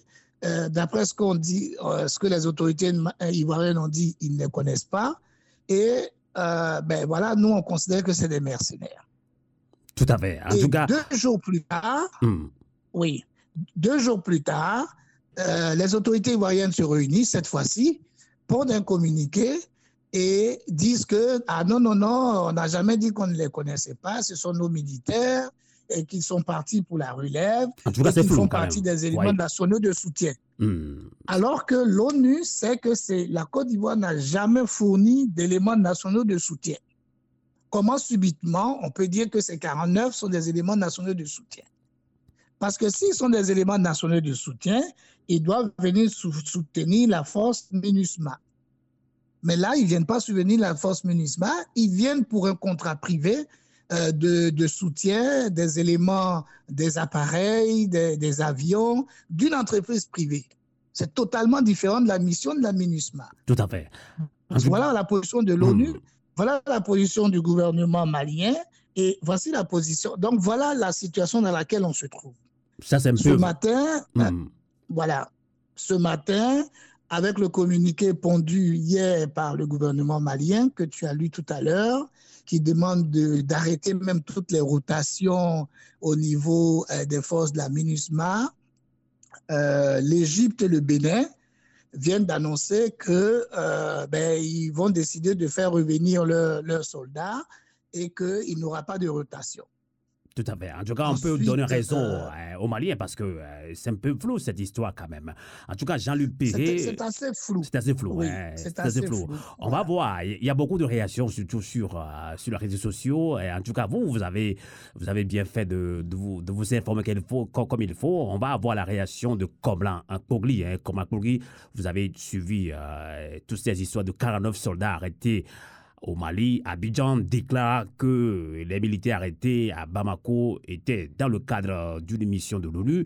Seulement voilà, après vérification, le secrétaire général de l'ONU déclare que les militaires ivoiriens eh, n'avaient reçu aucune mission eh, de son, organisation. Alors, beaucoup d'observateurs se posent la question de savoir pourquoi justement Alassane Ouattara ferait débarquer des mercenaires à l'aéroport Modibo Keita au Mali en plein jour, hein, alors qu'il aurait suffi euh, de les faire traverser euh, la frontière terrestre. Et par conséquent, on se pose la question, euh, certains accusent le gouvernement d'Assimi Goueta déjà de paranoïaque. Est-ce que vous partagez leur avis, comme la lui Non, pas du tout. moi, tout d'abord, je ne vais pas faire de la sorcellerie parce que je ne maîtrise pas les éléments de ce dossier. Tout à fait, c'est flou, Mais j'ai quelques réflexions euh, sur ce qui se passe parce que il faut savoir que le régime malien est en train d'œuvrer dans un contexte euh, géopolitique euh, très tendu parce que ce régime n'a pas l'aval hein, de la France parce que c'est la France qui doit nommer puisque la France fonctionne toujours sur le principe du gouvernorat. Et donc la France s'oppose à tous ceux qui peuvent, dans son espace, ce qu'elle considère comme son espace géographique euh, africain, euh, à tous les pouvoirs qui peuvent surgir. Et donc, ce régime malien est un régime euh, ennemi, donc déclaré ennemi par la France et ses, et ses serviteurs de la sous-région. Donc, on a vu et la sauvagerie, disons l'animosité euh, dont, le, euh, le serviteur Alassane Ouattara fait preuve vis-à-vis de, de ce gouvernement malien. Et de sorte même que euh, le, le tyran togolais, Fonya Singbe, se trouve dans une position où le gouvernement malien actuel se repose sur Fonya Singbe, et ce qui est quand même quelque chose d'extrêmement euh, inquiétant et qui doit interpeller tous les panafricanistes parce que un régime qui veut, disons, euh, disons, travailler pour le peuple malien euh, ne peut pas, à notre avis, s'appuyer sur un régime tyrannique togolais qui opprime le peuple et qui est plutôt un serviteur du régime que, que le régime malien est en train de combattre. Donc, quelque part, il y a quelque chose qui est qui est de l'ordre de, de la contradiction de ce point de vue. Et donc, à partir de là, il faut dire que tous les pays de la CDAO qui étaient contre euh, ce, qui ce qui se passe au Mali, eh bien, vont mettre en œuvre tout ce qui est à leur pouvoir pour nuire, hein, pour arrêter, parce que euh, pour arrêter le processus au Mali, parce que il y a certains esclaves qui sont très contents de leur statut qui préfèrent servir dans les champs du maître et qui n'acceptent pas du tout qu'un des esclaves se réveille et qui, euh, euh, à partir de ce réveil-là, veut retrouver sa dignité. C'est inacceptable pour les esclaves euh, domestiques qui sont habillés par le maître, transportés dans le char du maître pour imposer à la place de, à la place de Laurent Gbagbo et qui font la pluie et le beau temps dans ces sous-régions aujourd'hui soi-disant parce qu'ils sont la première puissance économique de l'espace euh, UMOA ou des choses comme ça. Donc, Alassane Ouattara est connu pour être hostile à ce qui se passe au Mali parce que cet esclave ivoirien ne peut pas supporter qu'un autre esclave au Mali. Et, c'est justement, et c'est justement ce qui inquiète les, les, autorités maliennes, je pense. C'est ce qui les inquiète. Donc, à partir de là, tout ce qui peut être entrepris en Côte d'Ivoire pour arrêter le processus, casser le Mali, doit être fait. Et c'est ce qui est en train d'être réalisé. Euh, la Côte d'Ivoire a déjà joué ce rôle avec euh, Boigny. Donc là, Alassane Ouattara est le parfait disciple de son, de son mentor. Donc, euh, ce qui est arrivé là, moi, je l'interprète comme euh, le puzzle qui est en train d'être mis en place pour une intervention future de l'OTAN au Mali. C'est-à-dire que l'arrestation de ces personnes-là va provoquer une crise, va exacerber la crise et on va, puisqu'on est en train d'utiliser déjà le fait que, soi-disant, des mercenaires russes sont au Mali. On dit que ce régime doit respecter la constitution, le délai, machin, faire des élections rapidement, etc., etc. Euh, on est passé par des sanctions de la CDAO qui vient d'être levées. Donc, on va, on est en train d'assembler les puzzles, hein, les éléments pour pouvoir. Et on a vu le ministre, euh, il me semble espagnol ou italien des Affaires étrangères qui avait dit qu'il y avait nécessité, disons, en gros, d'intervenir euh, au Mali, euh, le ministre des Affaires étrangères allemand aussi. Donc, il y a beaucoup d'animosité contre ce régime malien. Et donc, on est en train d'utiliser des facteurs sous-régionaux, à savoir euh, ce casus belli qui, que constitue l'arrestation de ces 49 personnes, sujet sur lequel il y a un flou énorme. L'Allemagne est impliquée, elle dit qu'elle n'est pas impliquée. Donc, on est en train de réunir les éléments pour pouvoir disons, intervenir prochainement au Mali pour arrêter le processus. Eh bien, c'est le wait ainsi et je pense que pour le moment, les Africains doivent être extrêmement vigilants, soutenir le régime malien et euh, faire en sorte que nous soyons très vigilants vis-à-vis de tout ce qui se passe et que les compatriotes de la Côte d'Ivoire, comme on le lit sur les réseaux sociaux, certains disent que si les 49 personnes ne sont pas relâchées immédiatement, que bientôt ce sera à chaque, euh, à chaque Ivoirien son Malien.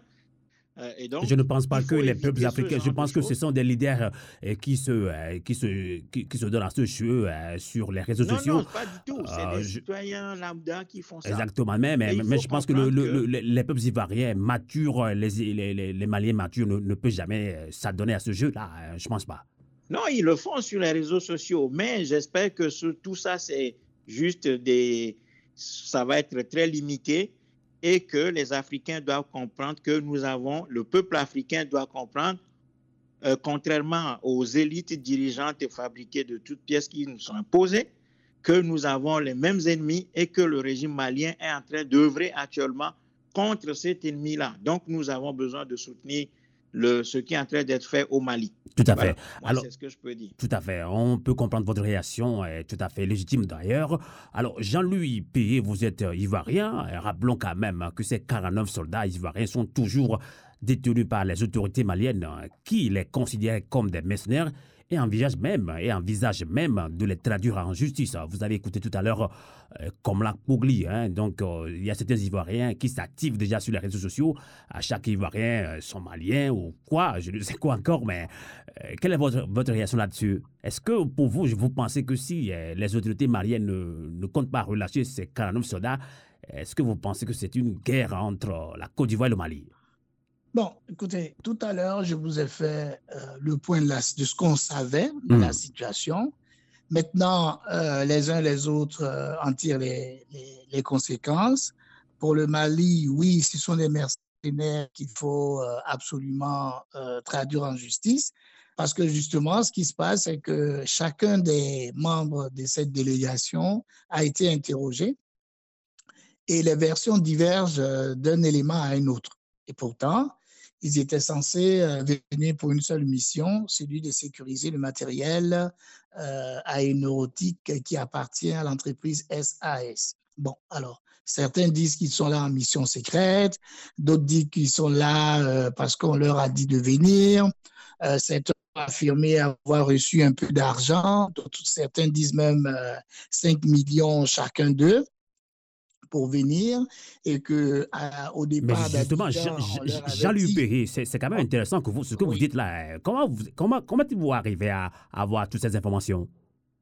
Ben, Parce que quand même, nous sommes, nous sommes, nous sommes, nous sommes sur une radio professionnelle. Nous, nous, sommes, nous sommes sur une radio professionnelle quand même. On ne va pas oui, voilà. Je, je, ne vous, je ne vous dis pas euh, que j'ai hmm. les preuves, voilà, que euh, j'ai les chèques signés de ce qu'ils ont reçu. Je vous dis, ce sont des éléments hmm. qu'on entend justement sur les, sur les réseaux sociaux. Comme tout à l'heure, M. Comla a dit, certains ont dit qu'à chaque euh, Ivoirien somalien, par exemple. Donc, c'est la même chose. Alors, certains affirment qu'ils ont reçu de l'argent. Euh, au départ d'Abidjan, on leur a dit, vous partez sécuriser l'aéroport. Et une fois embarqués à l'intérieur de l'avion, on leur a expliqué qu'ils venaient pour une mission spéciale et secrète, et ainsi de suite. Donc, alors, alors ils ont commencé, chacun a commencé à se dédouaner là pour expliquer. Alors, c'est d'ailleurs ça qui fonde euh, les autorités maliennes à, dire que euh, ces 49-là, ben, ils avaient une mission euh, autre que celle qu'on semble nous indiquer. Bon, certains aussi en Côte d'Ivoire, avec cette situation, disent que ben, ils vont constituer des milices et remonter sur le Mali pour aller faire libérer les 49 militaires qui sont donc arrêtés et qui vont être jugés. Alors, moi, de tout ça. Euh, en tout cas, selon, des, selon, selon, des, informations que, euh, qui ne sont pas venues, euh, ces canaux sont, ben, sont, sont, bien traités. Hein, ils, sont pas, ils sont bien traités. Hein, ben non, ils sont. Hmm. Oui, absolument. Ils sont pas. ils sont certes arrêtés, interrogés, mais bon, ils sont pas maltraités, ils sont pas, bastonnés. Voilà, c'est ça. Mais et puis, de toutes les façons, euh, les Maliens n'ont pas, n'ont pas intérêt à le faire puisque eux, ils veulent comprendre pourquoi ces militaires-là sont arrivés. Mais est-ce que vous comprenez quand même la méfiance Jean-Louis Péré, hein, comme la l'a dit tout à l'heure, est-ce que vous comprenez quand même la méfiance des autorités maliennes, maliennes? Oui, absolument. C'est ça que je dis. Moi, je pose d'abord le problème, mais après, on, peut faire des analyses. Et puis, les Maliens ont raison d'être, d'être méfiants. Alassane Ouattara a été la personne qui a été à la tête des sanctions qui ont été prises contre le Mali, qui, qui, a poussé pour que des sanctions soient prises contre le Mali, pour que des intérêts maliens soient bloqués à travers le monde entier, et ainsi de suite. Il, faut, il fallait, l'objectif, c'était d'affaiblir la, ce qu'il a appelé la junte militaire au pouvoir au Mali. C'était ça l'objectif de ces sanctions-là. Malheureusement, ça n'a pas euh, euh, abouti, et puis finalement, les sanctions économiques là, et financières ont été levées. Bon, c'est normal que le Premier ministre malien s'exprime comme il a fait parce qu'ils euh, n'ont aucun, aucune confiance aux autorités ivoiriennes. Donc pour eux, euh, les gens veulent déstabiliser le pouvoir en place au Mali. Donc on passe, euh, et puis de toutes les façons, il faut savoir que lorsque Ibeka a quitté le pouvoir, euh, les premières personnes que son fils a appelées, et ça ce sont des informations qu'on a eues aussi là, les premières personnes qu'il avait appelées, c'était il avait appelé à l'aide à la Côte d'Ivoire quand son père était menacé. Donc il appelait au secours pour que euh, une armée ivoirienne parte pour soutenir son père sur place euh, là-bas. Bon, alors, donc, depuis longtemps, les Maliens savent que euh, Alassane Ouattara et son régime sont impliqués euh, d'une façon ou d'une autre dans la, dans la déstabilisation du Mali. D'accord. Donc c'est normal qu'ils soient, qu'ils soient méfiants. Et puis, lorsque vous envoyez des militaires sur un territoire avec des armes et qui n'ont pas d'ordre de mission et que l'ordre de mission arrive le lendemain ou le jour même quand ils sont à l'aéroport, il y a raison pour que les autorités sur place s'inquiètent. Tout à fait, tout à fait, tout à fait. C'est ce que je, c'est ce que je dis. Alors, alors, justement. Maintenant, la dernière chose que je voulais ajouter, comme euh, M. Comlan l'a dit tout à l'heure, oui, l'Allemagne est impliquée. Euh, on ne sait pas jusqu'à quel niveau, mais le, le, le, ministre des Affaires étrangères allemand, effectivement, a dit il y a, pas, il y a quelque temps que la situation qui, était, qui se passe, qui se déroule au Mali, qui est que la présence des, mercenaires russes euh, étant présents sur le sol malien, commettait des exactions, selon ces termes, euh, sur les populations maliennes dans le nord du Mali et qu'il était question que des enquêtes de la CPI ou d'un autre organisme euh, des droits de l'homme, ils aillent se pencher sur la situation au Mali. Ça, c'était quoi C'est quoi le but?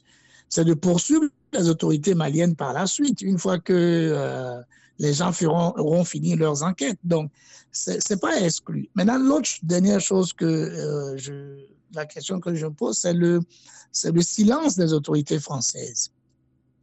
On sait que lorsque les, les, les, Maliens, les militaires maliens sont arrivés au pouvoir et qu'ils ont eu maille à partie avec l'armée française qui était présente sur le territoire malien, qu'ils ont demandé de quitter le territoire, ça n'a pas plu à la France. Okay? Et la France euh, ben, a décidé de partir, de faire partie ses militaires, mais ils ne sont pas partis loin. Hein, ils, sont, ils sont à côté, ils sont au Mali, ils sont euh, au Burkina et une autre partie en Côte d'Ivoire. Donc, ils ne sont pas loin. Avec ce qui est en train d'arriver, euh, jusque-là, la, France euh, ne dit rien.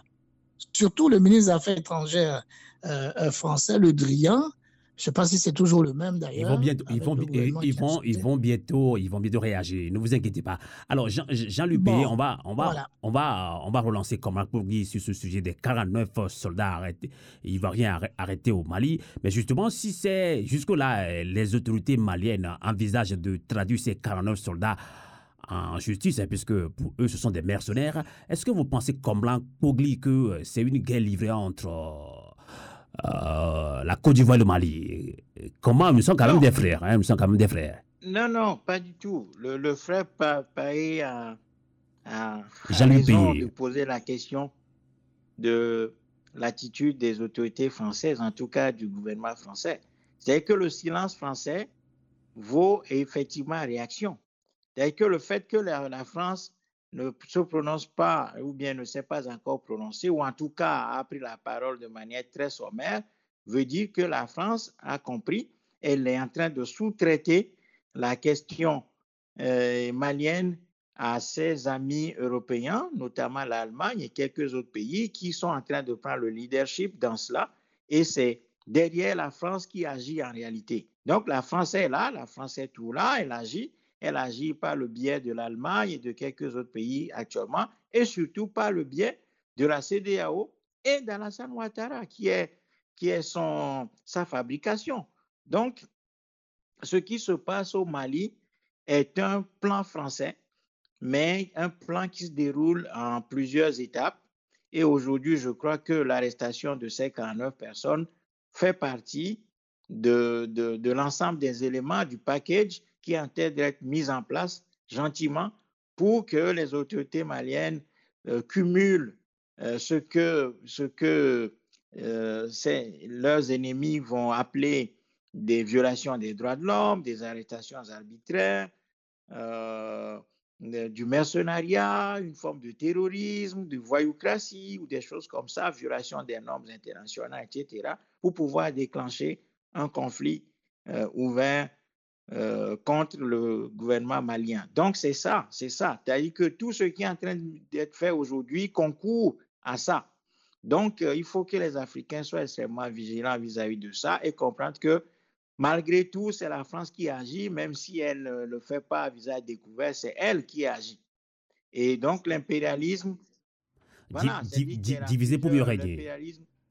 Pardon? Diviser pour mieux régner mais c'est même plus que ça. C'est que Hmm. la France a toujours agi comme ça. D'accord. Et aujourd'hui, quand on parle de la France, c'est pas simplement l'entité française, l'Europe, euh, en tout cas l'OTAN et tout ça. C'est un conglomérat de pays qui ne veut pas du tout voir des, des espaces de cette terre humaine leur échapper.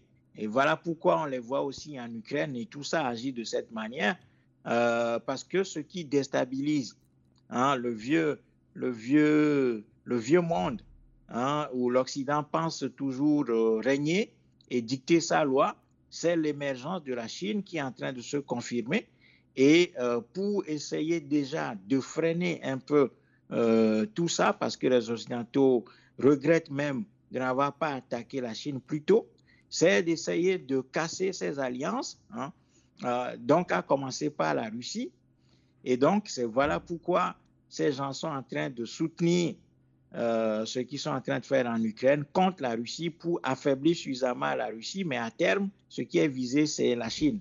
Et ce qui se passe au Mali, c'est-à-dire que l'opposition, l'animosité qu'on voit vis-à-vis du régime malien aujourd'hui, c'est parce que le régime malien veut, et en tout cas est en train de, de construire quelque chose, même si c'est encore très fragile, quelque chose qui s'apparente à une sorte de, disons, euh, de volonté de s'échapper de la prison occidentale euh, dans laquelle l'Afrique est enfermée, eh bien, ça courrouce des gens comme Alassane Ouattara et quelques autres sous-préfets de la sous-région ouest africaine. On va conclure le débat qui font tout. On va conclure. Hmm. Euh, on a mis long quand même dans ce débat. On va conclure. D'accord, d'accord. On va retrouver, on va retrouver Jean-Louis P. Vous allez être très bref pour conclure euh, ce débat panafricain avec euh, cette dernière question sur l'actualité sociopolitique en Côte d'Ivoire, puisque vous êtes ivoirien. pour la première fois, après 12 ans hein, de crise très tendue en Côte d'Ivoire, le président Alassane Ouattara a reçu jeudi dernier ses deux prédécesseurs, Henri Konabédié et Laurent Koudjou Et selon le trio de la scène politique ivoirienne, cette réunion intervient dans le cadre du dialogue politique et surtout pour euh, un apaisement marqué donc par des discussions sincères. Alors, Jean-Luc Payet, vous êtes ivoirien, je l'ai dit, dira-t-on que la vraie réconciliation a finalement repris en Côte d'Ivoire? Et pour conclure ce débat rapidement. Ben, assez rapidement, euh, qu'est-ce que je dirais? Ben, écoute, euh, on savait qu'il fallait que ces trois grands se rencontrent dans le but de décrisper l'atmosphère politique. Je pense que c'est ce qui a été fait. Maintenant, l'autre question, c'est est-ce que les Ivoiriens attendent grand-chose de cette rencontre? Non, puisque les vrais enjeux et les vraies questions n'ont pas été officiellement abordés, en tout cas, parce que dans le communiqué qui a été lu, ben, rien de ce qui a été promis lors d'un premier entretien avec Babo et Alassane et ensuite avec Alassane et Bédier, rien de ce qui a été promis n'a été fait, à savoir la libération de certains prisonniers politiques, notamment les militaires, ensuite euh, revoir le statut euh, d'ancien chef d'État, notamment pour Laurent Babo, donc lui, lui remettre euh, ses émoluments d'ancien chef d'État depuis qu'il a quitté le pouvoir, eh bien, toutes ces choses-là n'ont pas vu euh, l'ombre d'un début. Alors, euh, c'est ce que les Ivoiriens attendaient plus ou moins. Et en tout cas, c'est ce que chaque parti politique avait exprimé avant la rencontre. Mais on a vu que le communiqué qui a été lu, bon, voilà, ça a accouché d'une souris. Et puis, le seul bénéfice que les Ivoiriens en retirent, c'est le fait de voir les trois euh, grands leaders ensemble.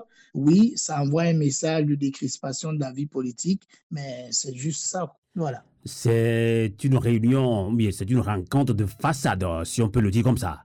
Exactement, c'est juste de façade, c'est juste de la communication. Ben, c'est pas plus que ça, quoi. D'accord. Donc, euh, la, la vraie. a pas donc, donc, donc, pour, donc, pour vous, la vraie réconciliation euh, n'a pas encore démarré en Côte d'Ivoire Non, on ne parle pas de réconciliation, puisque pour qu'il y ait réconciliation, il faut qu'il y ait un cadre. Or, jusque-là, c'est le Premier ministre euh, qui discutait avec euh, certains gens de l'opposition, mais tout ce qui a été discuté a été conclu. Ben, il n'y a rien eu de concret qui a été fait. Alors, euh, D'accord, merci. En tout cas, en tout cas, oui, on va, on va vous relancer, comme vous allez réagir aussi. Hein. Merci beaucoup, Jean-Louis P journaliste et enseignant au Canada, membre fondateur du CCP, Convention pour, euh, pour le panafricanisme et le progrès. Autant pour moi. Alors, merci d'avoir participé à ce grand débat panafricain sur Radio Avoleté. Avoleté veut dire, hein, comme c'est la toute première fois que vous intervenez dans nos débats, Avoleté, c'est en langue mina, une des langues locales du Togo.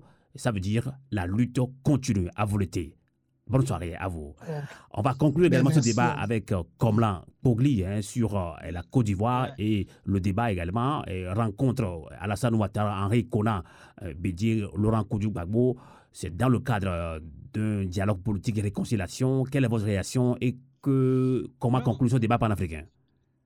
Non, non, moi je veux simplement dire que c'est exactement ce type de comédie.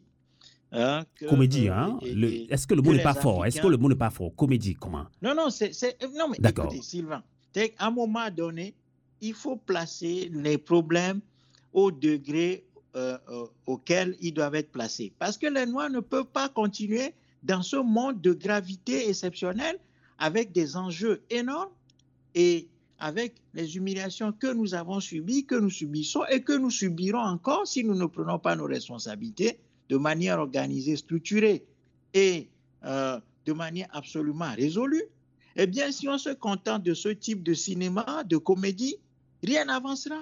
Je ne pense pas que l'Afrique ne se refera pas avec ce type de comédie où on réunit les forces contraires pour faire une photo et puis on se moque des gens, des peuples et tout ça. Non. Donc, les Ivoiriens, le peuple de Côte d'Ivoire a un seul devoir, a une seule mission, comme tous les autres, euh, euh, les autres peuples euh, des enclos coloniaux africains. C'est de s'organiser, c'est de s'organiser de manière irrémédiable, de manière structurée, pour aller à la à la reconquête de notre espace géographique, pour pouvoir le reconstruire. Sinon, il ne se passera rien. Nous allons passer encore du temps dans ce type de choses et puis on reviendra nous remettre des chaînes aux pieds et aux, mains et aux cou. Donc les Noirs doivent mesurer le danger qui pèse sur nous si on se livre à ce type d'exercice qui, qui, euh, qui, qui est tout à fait dans le ridicule et qui n'apporte rien du tout. Donc les Noirs doivent mesurer le danger qui pèse sur notre peuple et savoir que nous n'avons plus de temps à perdre dans ce type de comédie politique et politicienne euh, et de comprendre que c'est seule la lutte qui libère et qu'en conséquence, seul le peuple a le pouvoir et la capacité de changer sa situation dans un espace donné. Et c'est ce que nous a prouvé euh, la situation au Sri Lanka, ce qui fait qu'aujourd'hui, il y a un changement, sauf que ce changement ne pourra aboutir que si, évidemment, l'ensemble du contexte et de, l'ensemble des institutions qui ont concouru à la détérioration de la situation au Sri Lanka soit totalement détruit et reconstruit sur la base de l'histoire du Sri Lanka.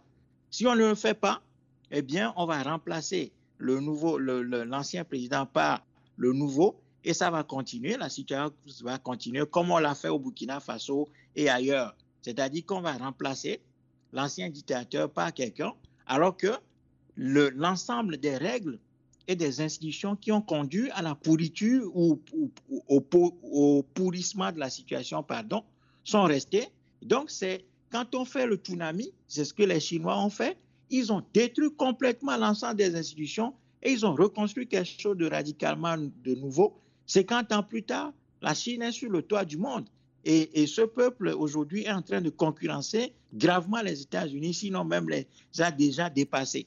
Donc, si les Africains sont là en train de s'amuser, hein, la comédie, hein, depuis le bas jusqu'en haut, en passant par les, le bas, parce que les, les, comédies de Grand P, d'Oxy, tout ça, les, histoires de euh, Makoso ou des choses comme ça, jusqu'au sommet hein, qui est manifesté par Alassane Ouattara et les retrouvailles entre Gbagbo et tout ça, si on continue à jouer la comédie Hein, de la tête jusqu'aux pieds, nos souffrances vont continuer et nous n'irons nulle part. D'accord. Donc, les peuples africains doivent s'organiser pour reprendre la maîtrise de leur espace géographique, pour pouvoir réorienter l'ensemble de, des choses qui sont en leur possession pour hmm. aller de l'avant. D'accord. En tout cas, merci beaucoup. Comme là, Pogli, secrétaire général de Moltra, Mouvement pour la libération totale et la reconstruction de l'Afrique. Eh bien, ainsi prend fait cette émission Débat panafricain sur Radio Avoleté, sur Radio Canal K.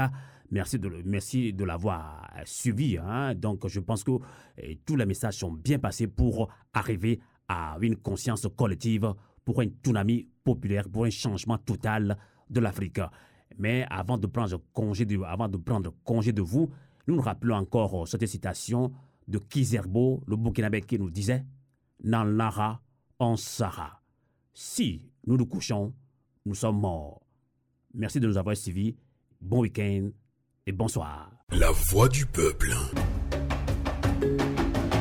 La voix du peuple. Radio à vous l'été. La voix de la résistance du peuple togolais.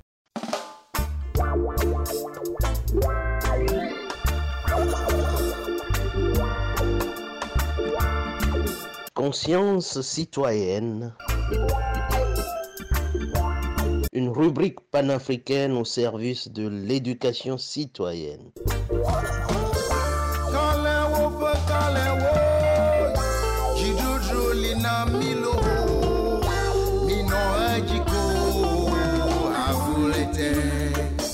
Nos droits et devoirs sont à connaître pour une meilleure participation à la vie de nos cités.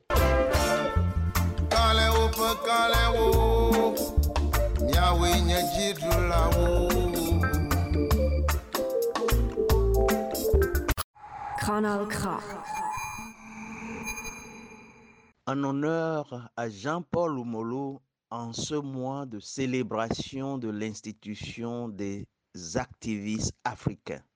Autorité togolaise, aimez-vous Nelson Mandela? Autorité togolaise, aimez-vous Patrice Lumumba? Autorité togolaise, honorez-vous vos aînés qui ont combattu pour nos indépendances politiques? Si oui, alors libérez Jean-Paul Oumolo. Lorsque des autorités démocratiquement élues ou pire, usurpatrices, corruptrices et corrompues, tyrans ou démocrates contreviennent à leurs devoirs, à la multirécidiviste, toute citoyenne et tout citoyen qui se veut honnête, responsable et patriote peut appeler le peuple au soulèvement, à la révolte, voire à la rébellion, l'insurrection contre le pouvoir de fait, surtout après 58 ans de règne d'amateurisme et oisif, improductif, en échec et en faillite. Dans les institutions citoyennes et éducatives, surtout, il faut les orienter. Ceux-là qui ont fait faillite, qui ont fait échec, qui sont improductifs, on les oriente, pari éducatif et bienveillance oblige, vers d'autres domaines ou secteurs où ils peuvent s'occuper utilement et mieux contribuer à la société des leurs. Ce n'est pas une accusation des autorités togolaises que je suis en train de faire, c'est un constat, peut-être accablant, mais vérité de fait. Et pour s'en convaincre, posons-nous la question suivante. De quoi est faite l'injustice contre laquelle s'insurge Jean-Paul Oumolo et tous les défenseurs des droits et de la démocratie? À la suite d'une pléthore de témoins de la scène politique togolaise, je déclare Jean-Paul Oumolo innocent, non coupable de révolte. Il a fait œuvre de meilleur citoyen togolais de notre temps. Consultons nos constitutions et le recueil de nos droits, tant nationaux qu'internationaux. La constitution togolaise, quant à elle, aux articles 45, 43, 45, 48 et 49, établit respectivement ce qui suit. Article 43. La défense de la patrie et de l'intégrité du territoire national est un devoir sacré de tout citoyen. 45. Tout citoyen a le devoir de combattre toute personne ou groupe de personnes qui tenterait de changer par la force l'ordre démocratique établi par la présente Constitution. 48. Tout citoyen a le devoir de veiller au respect des droits et libertés des autres citoyens et à la sauvegarde de la, sécurité et de l'ordre public. 49. Les forces de sécurité et de police, sous l'autorité du gouvernement, ont pour mission de protéger le libre exercice des droits et des libertés et de garantir la sécurité des citoyens de leurs biens. Autorité togolaise. Que vous vous considériez de facto ou de jure, prévoir les troubles sociaux latents, les révoltes potentielles pouvant déstabiliser l'État et mettre en danger la sécurité et la vie des populations, prévoir ces faits en attirant l'attention des dirigeants est le devoir de Jean-Paul Oumolo, comme c'est aussi le devoir de tout autre citoyen et citoyenne. Ce que ces articles de la Constitution n'ont pas précisé, c'est que la rébellion peut être aussi causée par la malgouvernance. C'est pour cette raison que ceux qui nous ont devancés et qui encore nous inspirent aujourd'hui en matière de fondement de l'État et de, de, droit, de la démocratie et des droits de l'homme, définissent la rébellion comme l'acte qui consiste à établir un état de guerre latente où, plus que toute autre personne, ce sont les autorités politiques qui en sont les perpétrateurs, les causateurs. Le peuple Omolo, le peuple Omolo, aucun citoyen n'est capable de rébellion. S'il en est ainsi, c'est parce que l'irrespect des principes de la Constitution, qui se manifeste par l'usage de la force sans droit, emprisonnement indu, tuerie sans raison, assassinat de soldats dans des camps militaires, manque de pédagogie de la part des autorités, les vols et détournements massifs de fonds publics impunis par ceux qui ont la charge de punir, ce sont là actes de rébellion.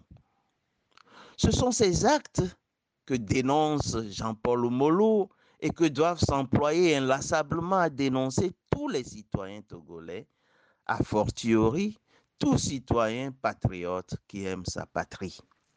Véritablement, tous ces actes sont la caractéristique d'un gouvernement illégitime et comme tel, ils rendent, légitime l'acte engagé d'un citoyen tel Molo. S'il en est ainsi donc, c'est parce que tout citoyen a le droit, le pouvoir légitime de réclamer la restauration d'un ordre juste et sécurisant pour lui et pour les autres. Ce que notre Constitution nous apprend, c'est que lorsque des autorités démocratiquement élues ou, pire, usurpateurs, corrupteurs, corrompus, tyrans ou démocrates contreviennent à leurs devoirs, à la manière des multirécidivistes surtout, tout citoyen, toute citoyenne et tout citoyen qui se veut honnête, responsable, patriotique, peut appeler le peuple au soulèvement, à la révolte, voire à l'insurrection contre le pouvoir de fait, surtout lorsqu'un règne de 5 ans, 8 ans paraît oisif, improductif, en échec et en faillite, comme le révèlent bien des études savantes.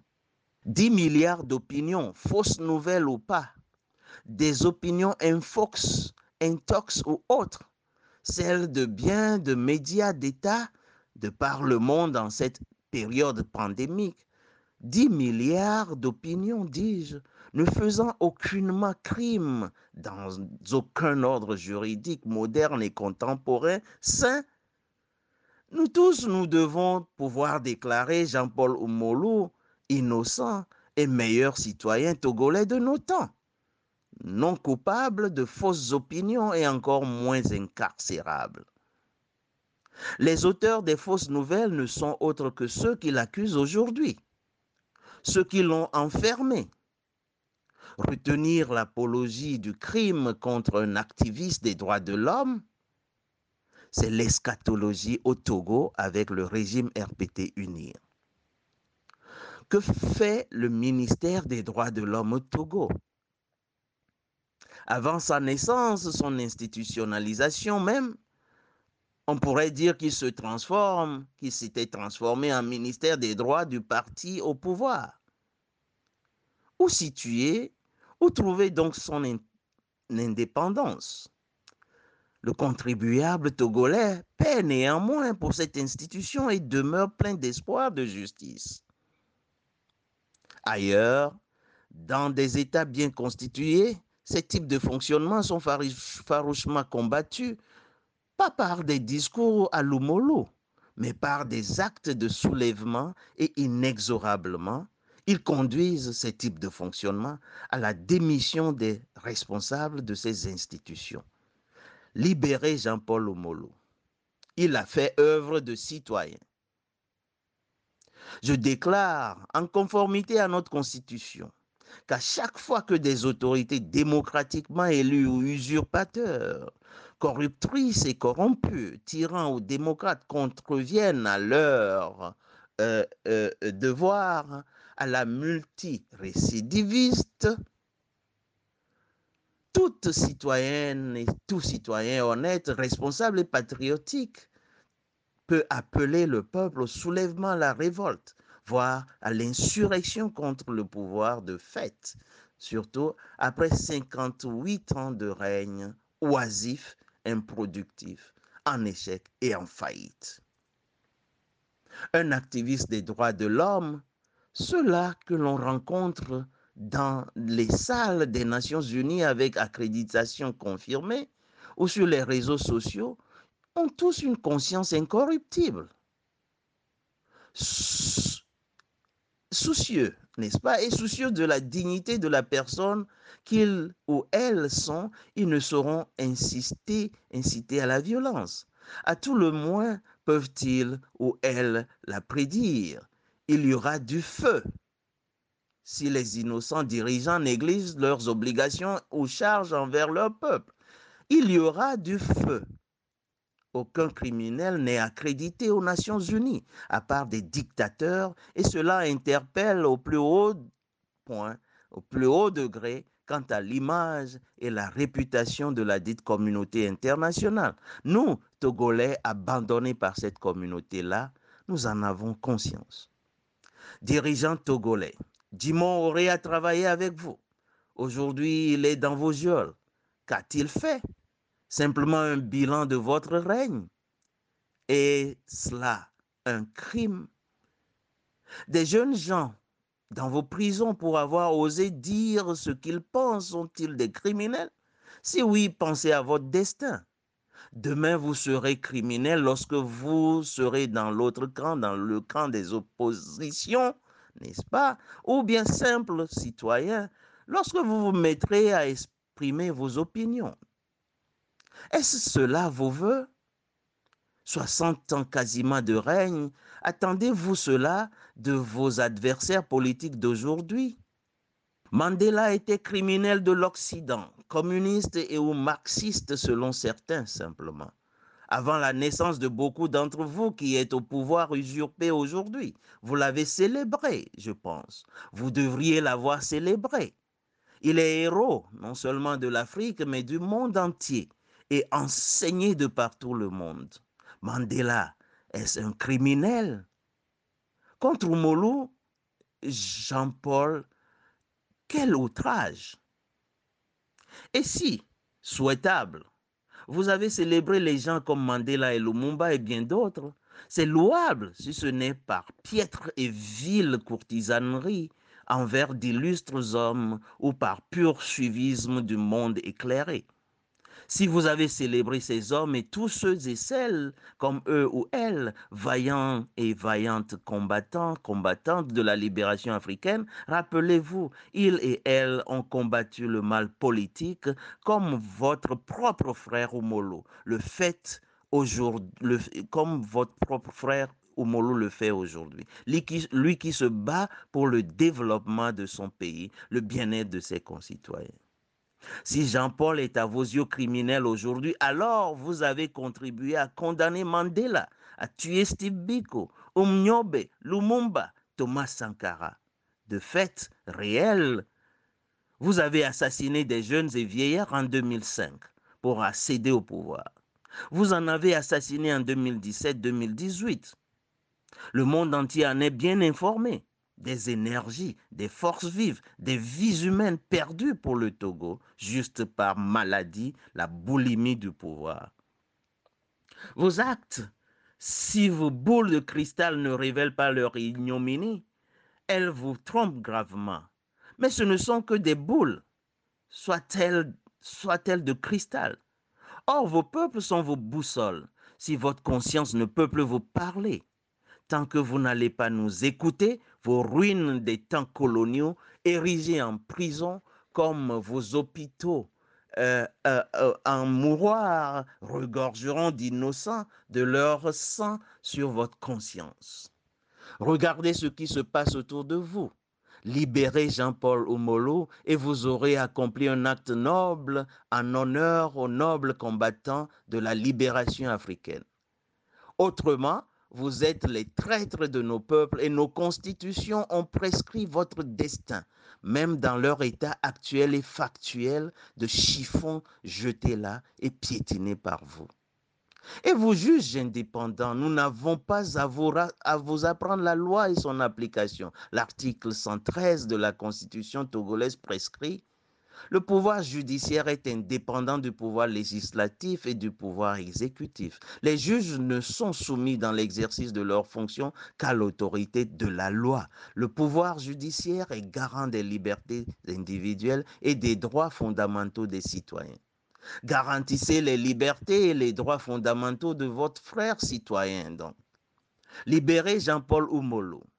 Et vous, forces de sécurité et de police, rappelez-vous que même sous l'autorité du gouvernement, vous conservez néanmoins la lumière de votre conscience et avez la prérogative, charge ou mission de protéger le libre exercice des droits et libertés et de garantir la sécurité des citoyens de leurs biens.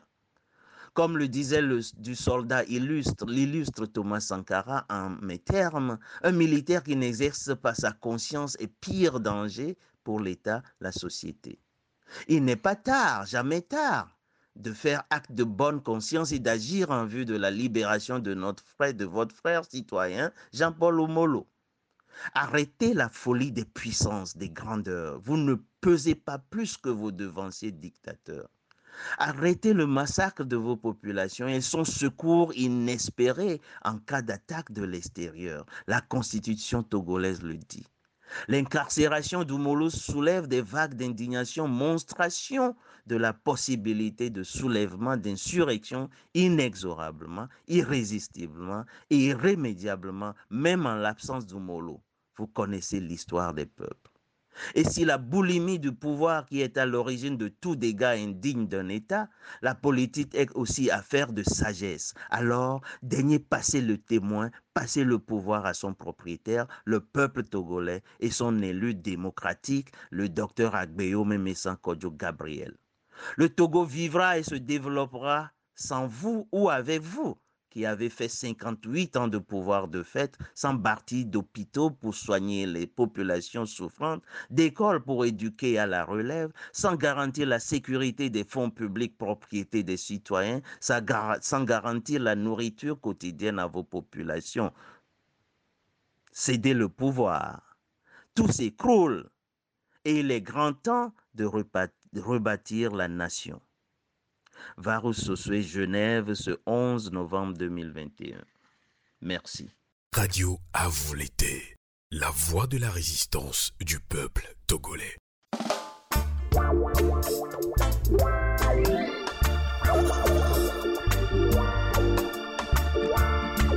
Conscience citoyenne. Une rubrique panafricaine au service de l'éducation citoyenne.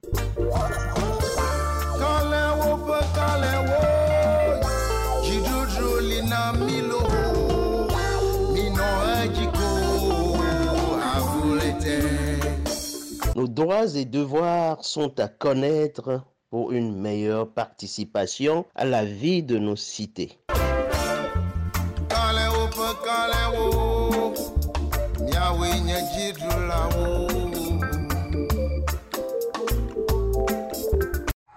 Kanal K.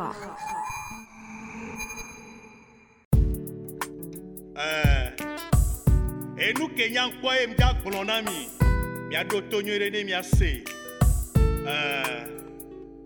J'avais vu des morts dans la lagune, j'avais vu des morts dans les rues, j'avais vu des marchés brûlés, j'avais vu des femmes hurler, j'avais vu des femmes pleurer j'avais vu des enfants crier, j'avais vu des hommes courir. Oh, c'est ça qui m'a rendu indigné, c'est ça qui m'a révolté. Je ne raconte pas des histoires. Oh. Voici no pe Milano la couleur, Agni Milano la wea, Agni Milano la diade. Oh, oh, oh, Voici no pe Milano la wea, Agni no pe Milano la dia, Agni no pe Milano la couleur.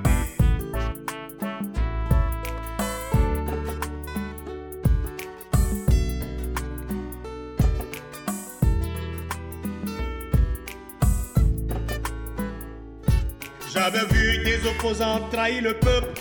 J'avais vu journaliers raconter des histoires. J'avais vu des juges mentir. J'avais vu même le ministre. J'avais vu même le président qui ne disent rien. J'avais vu tout ça. Oh, oh, oh. c'est ça qui m'a rendu indigné. Ça qui m'a Das ist ein Kanal K Podcast gsi.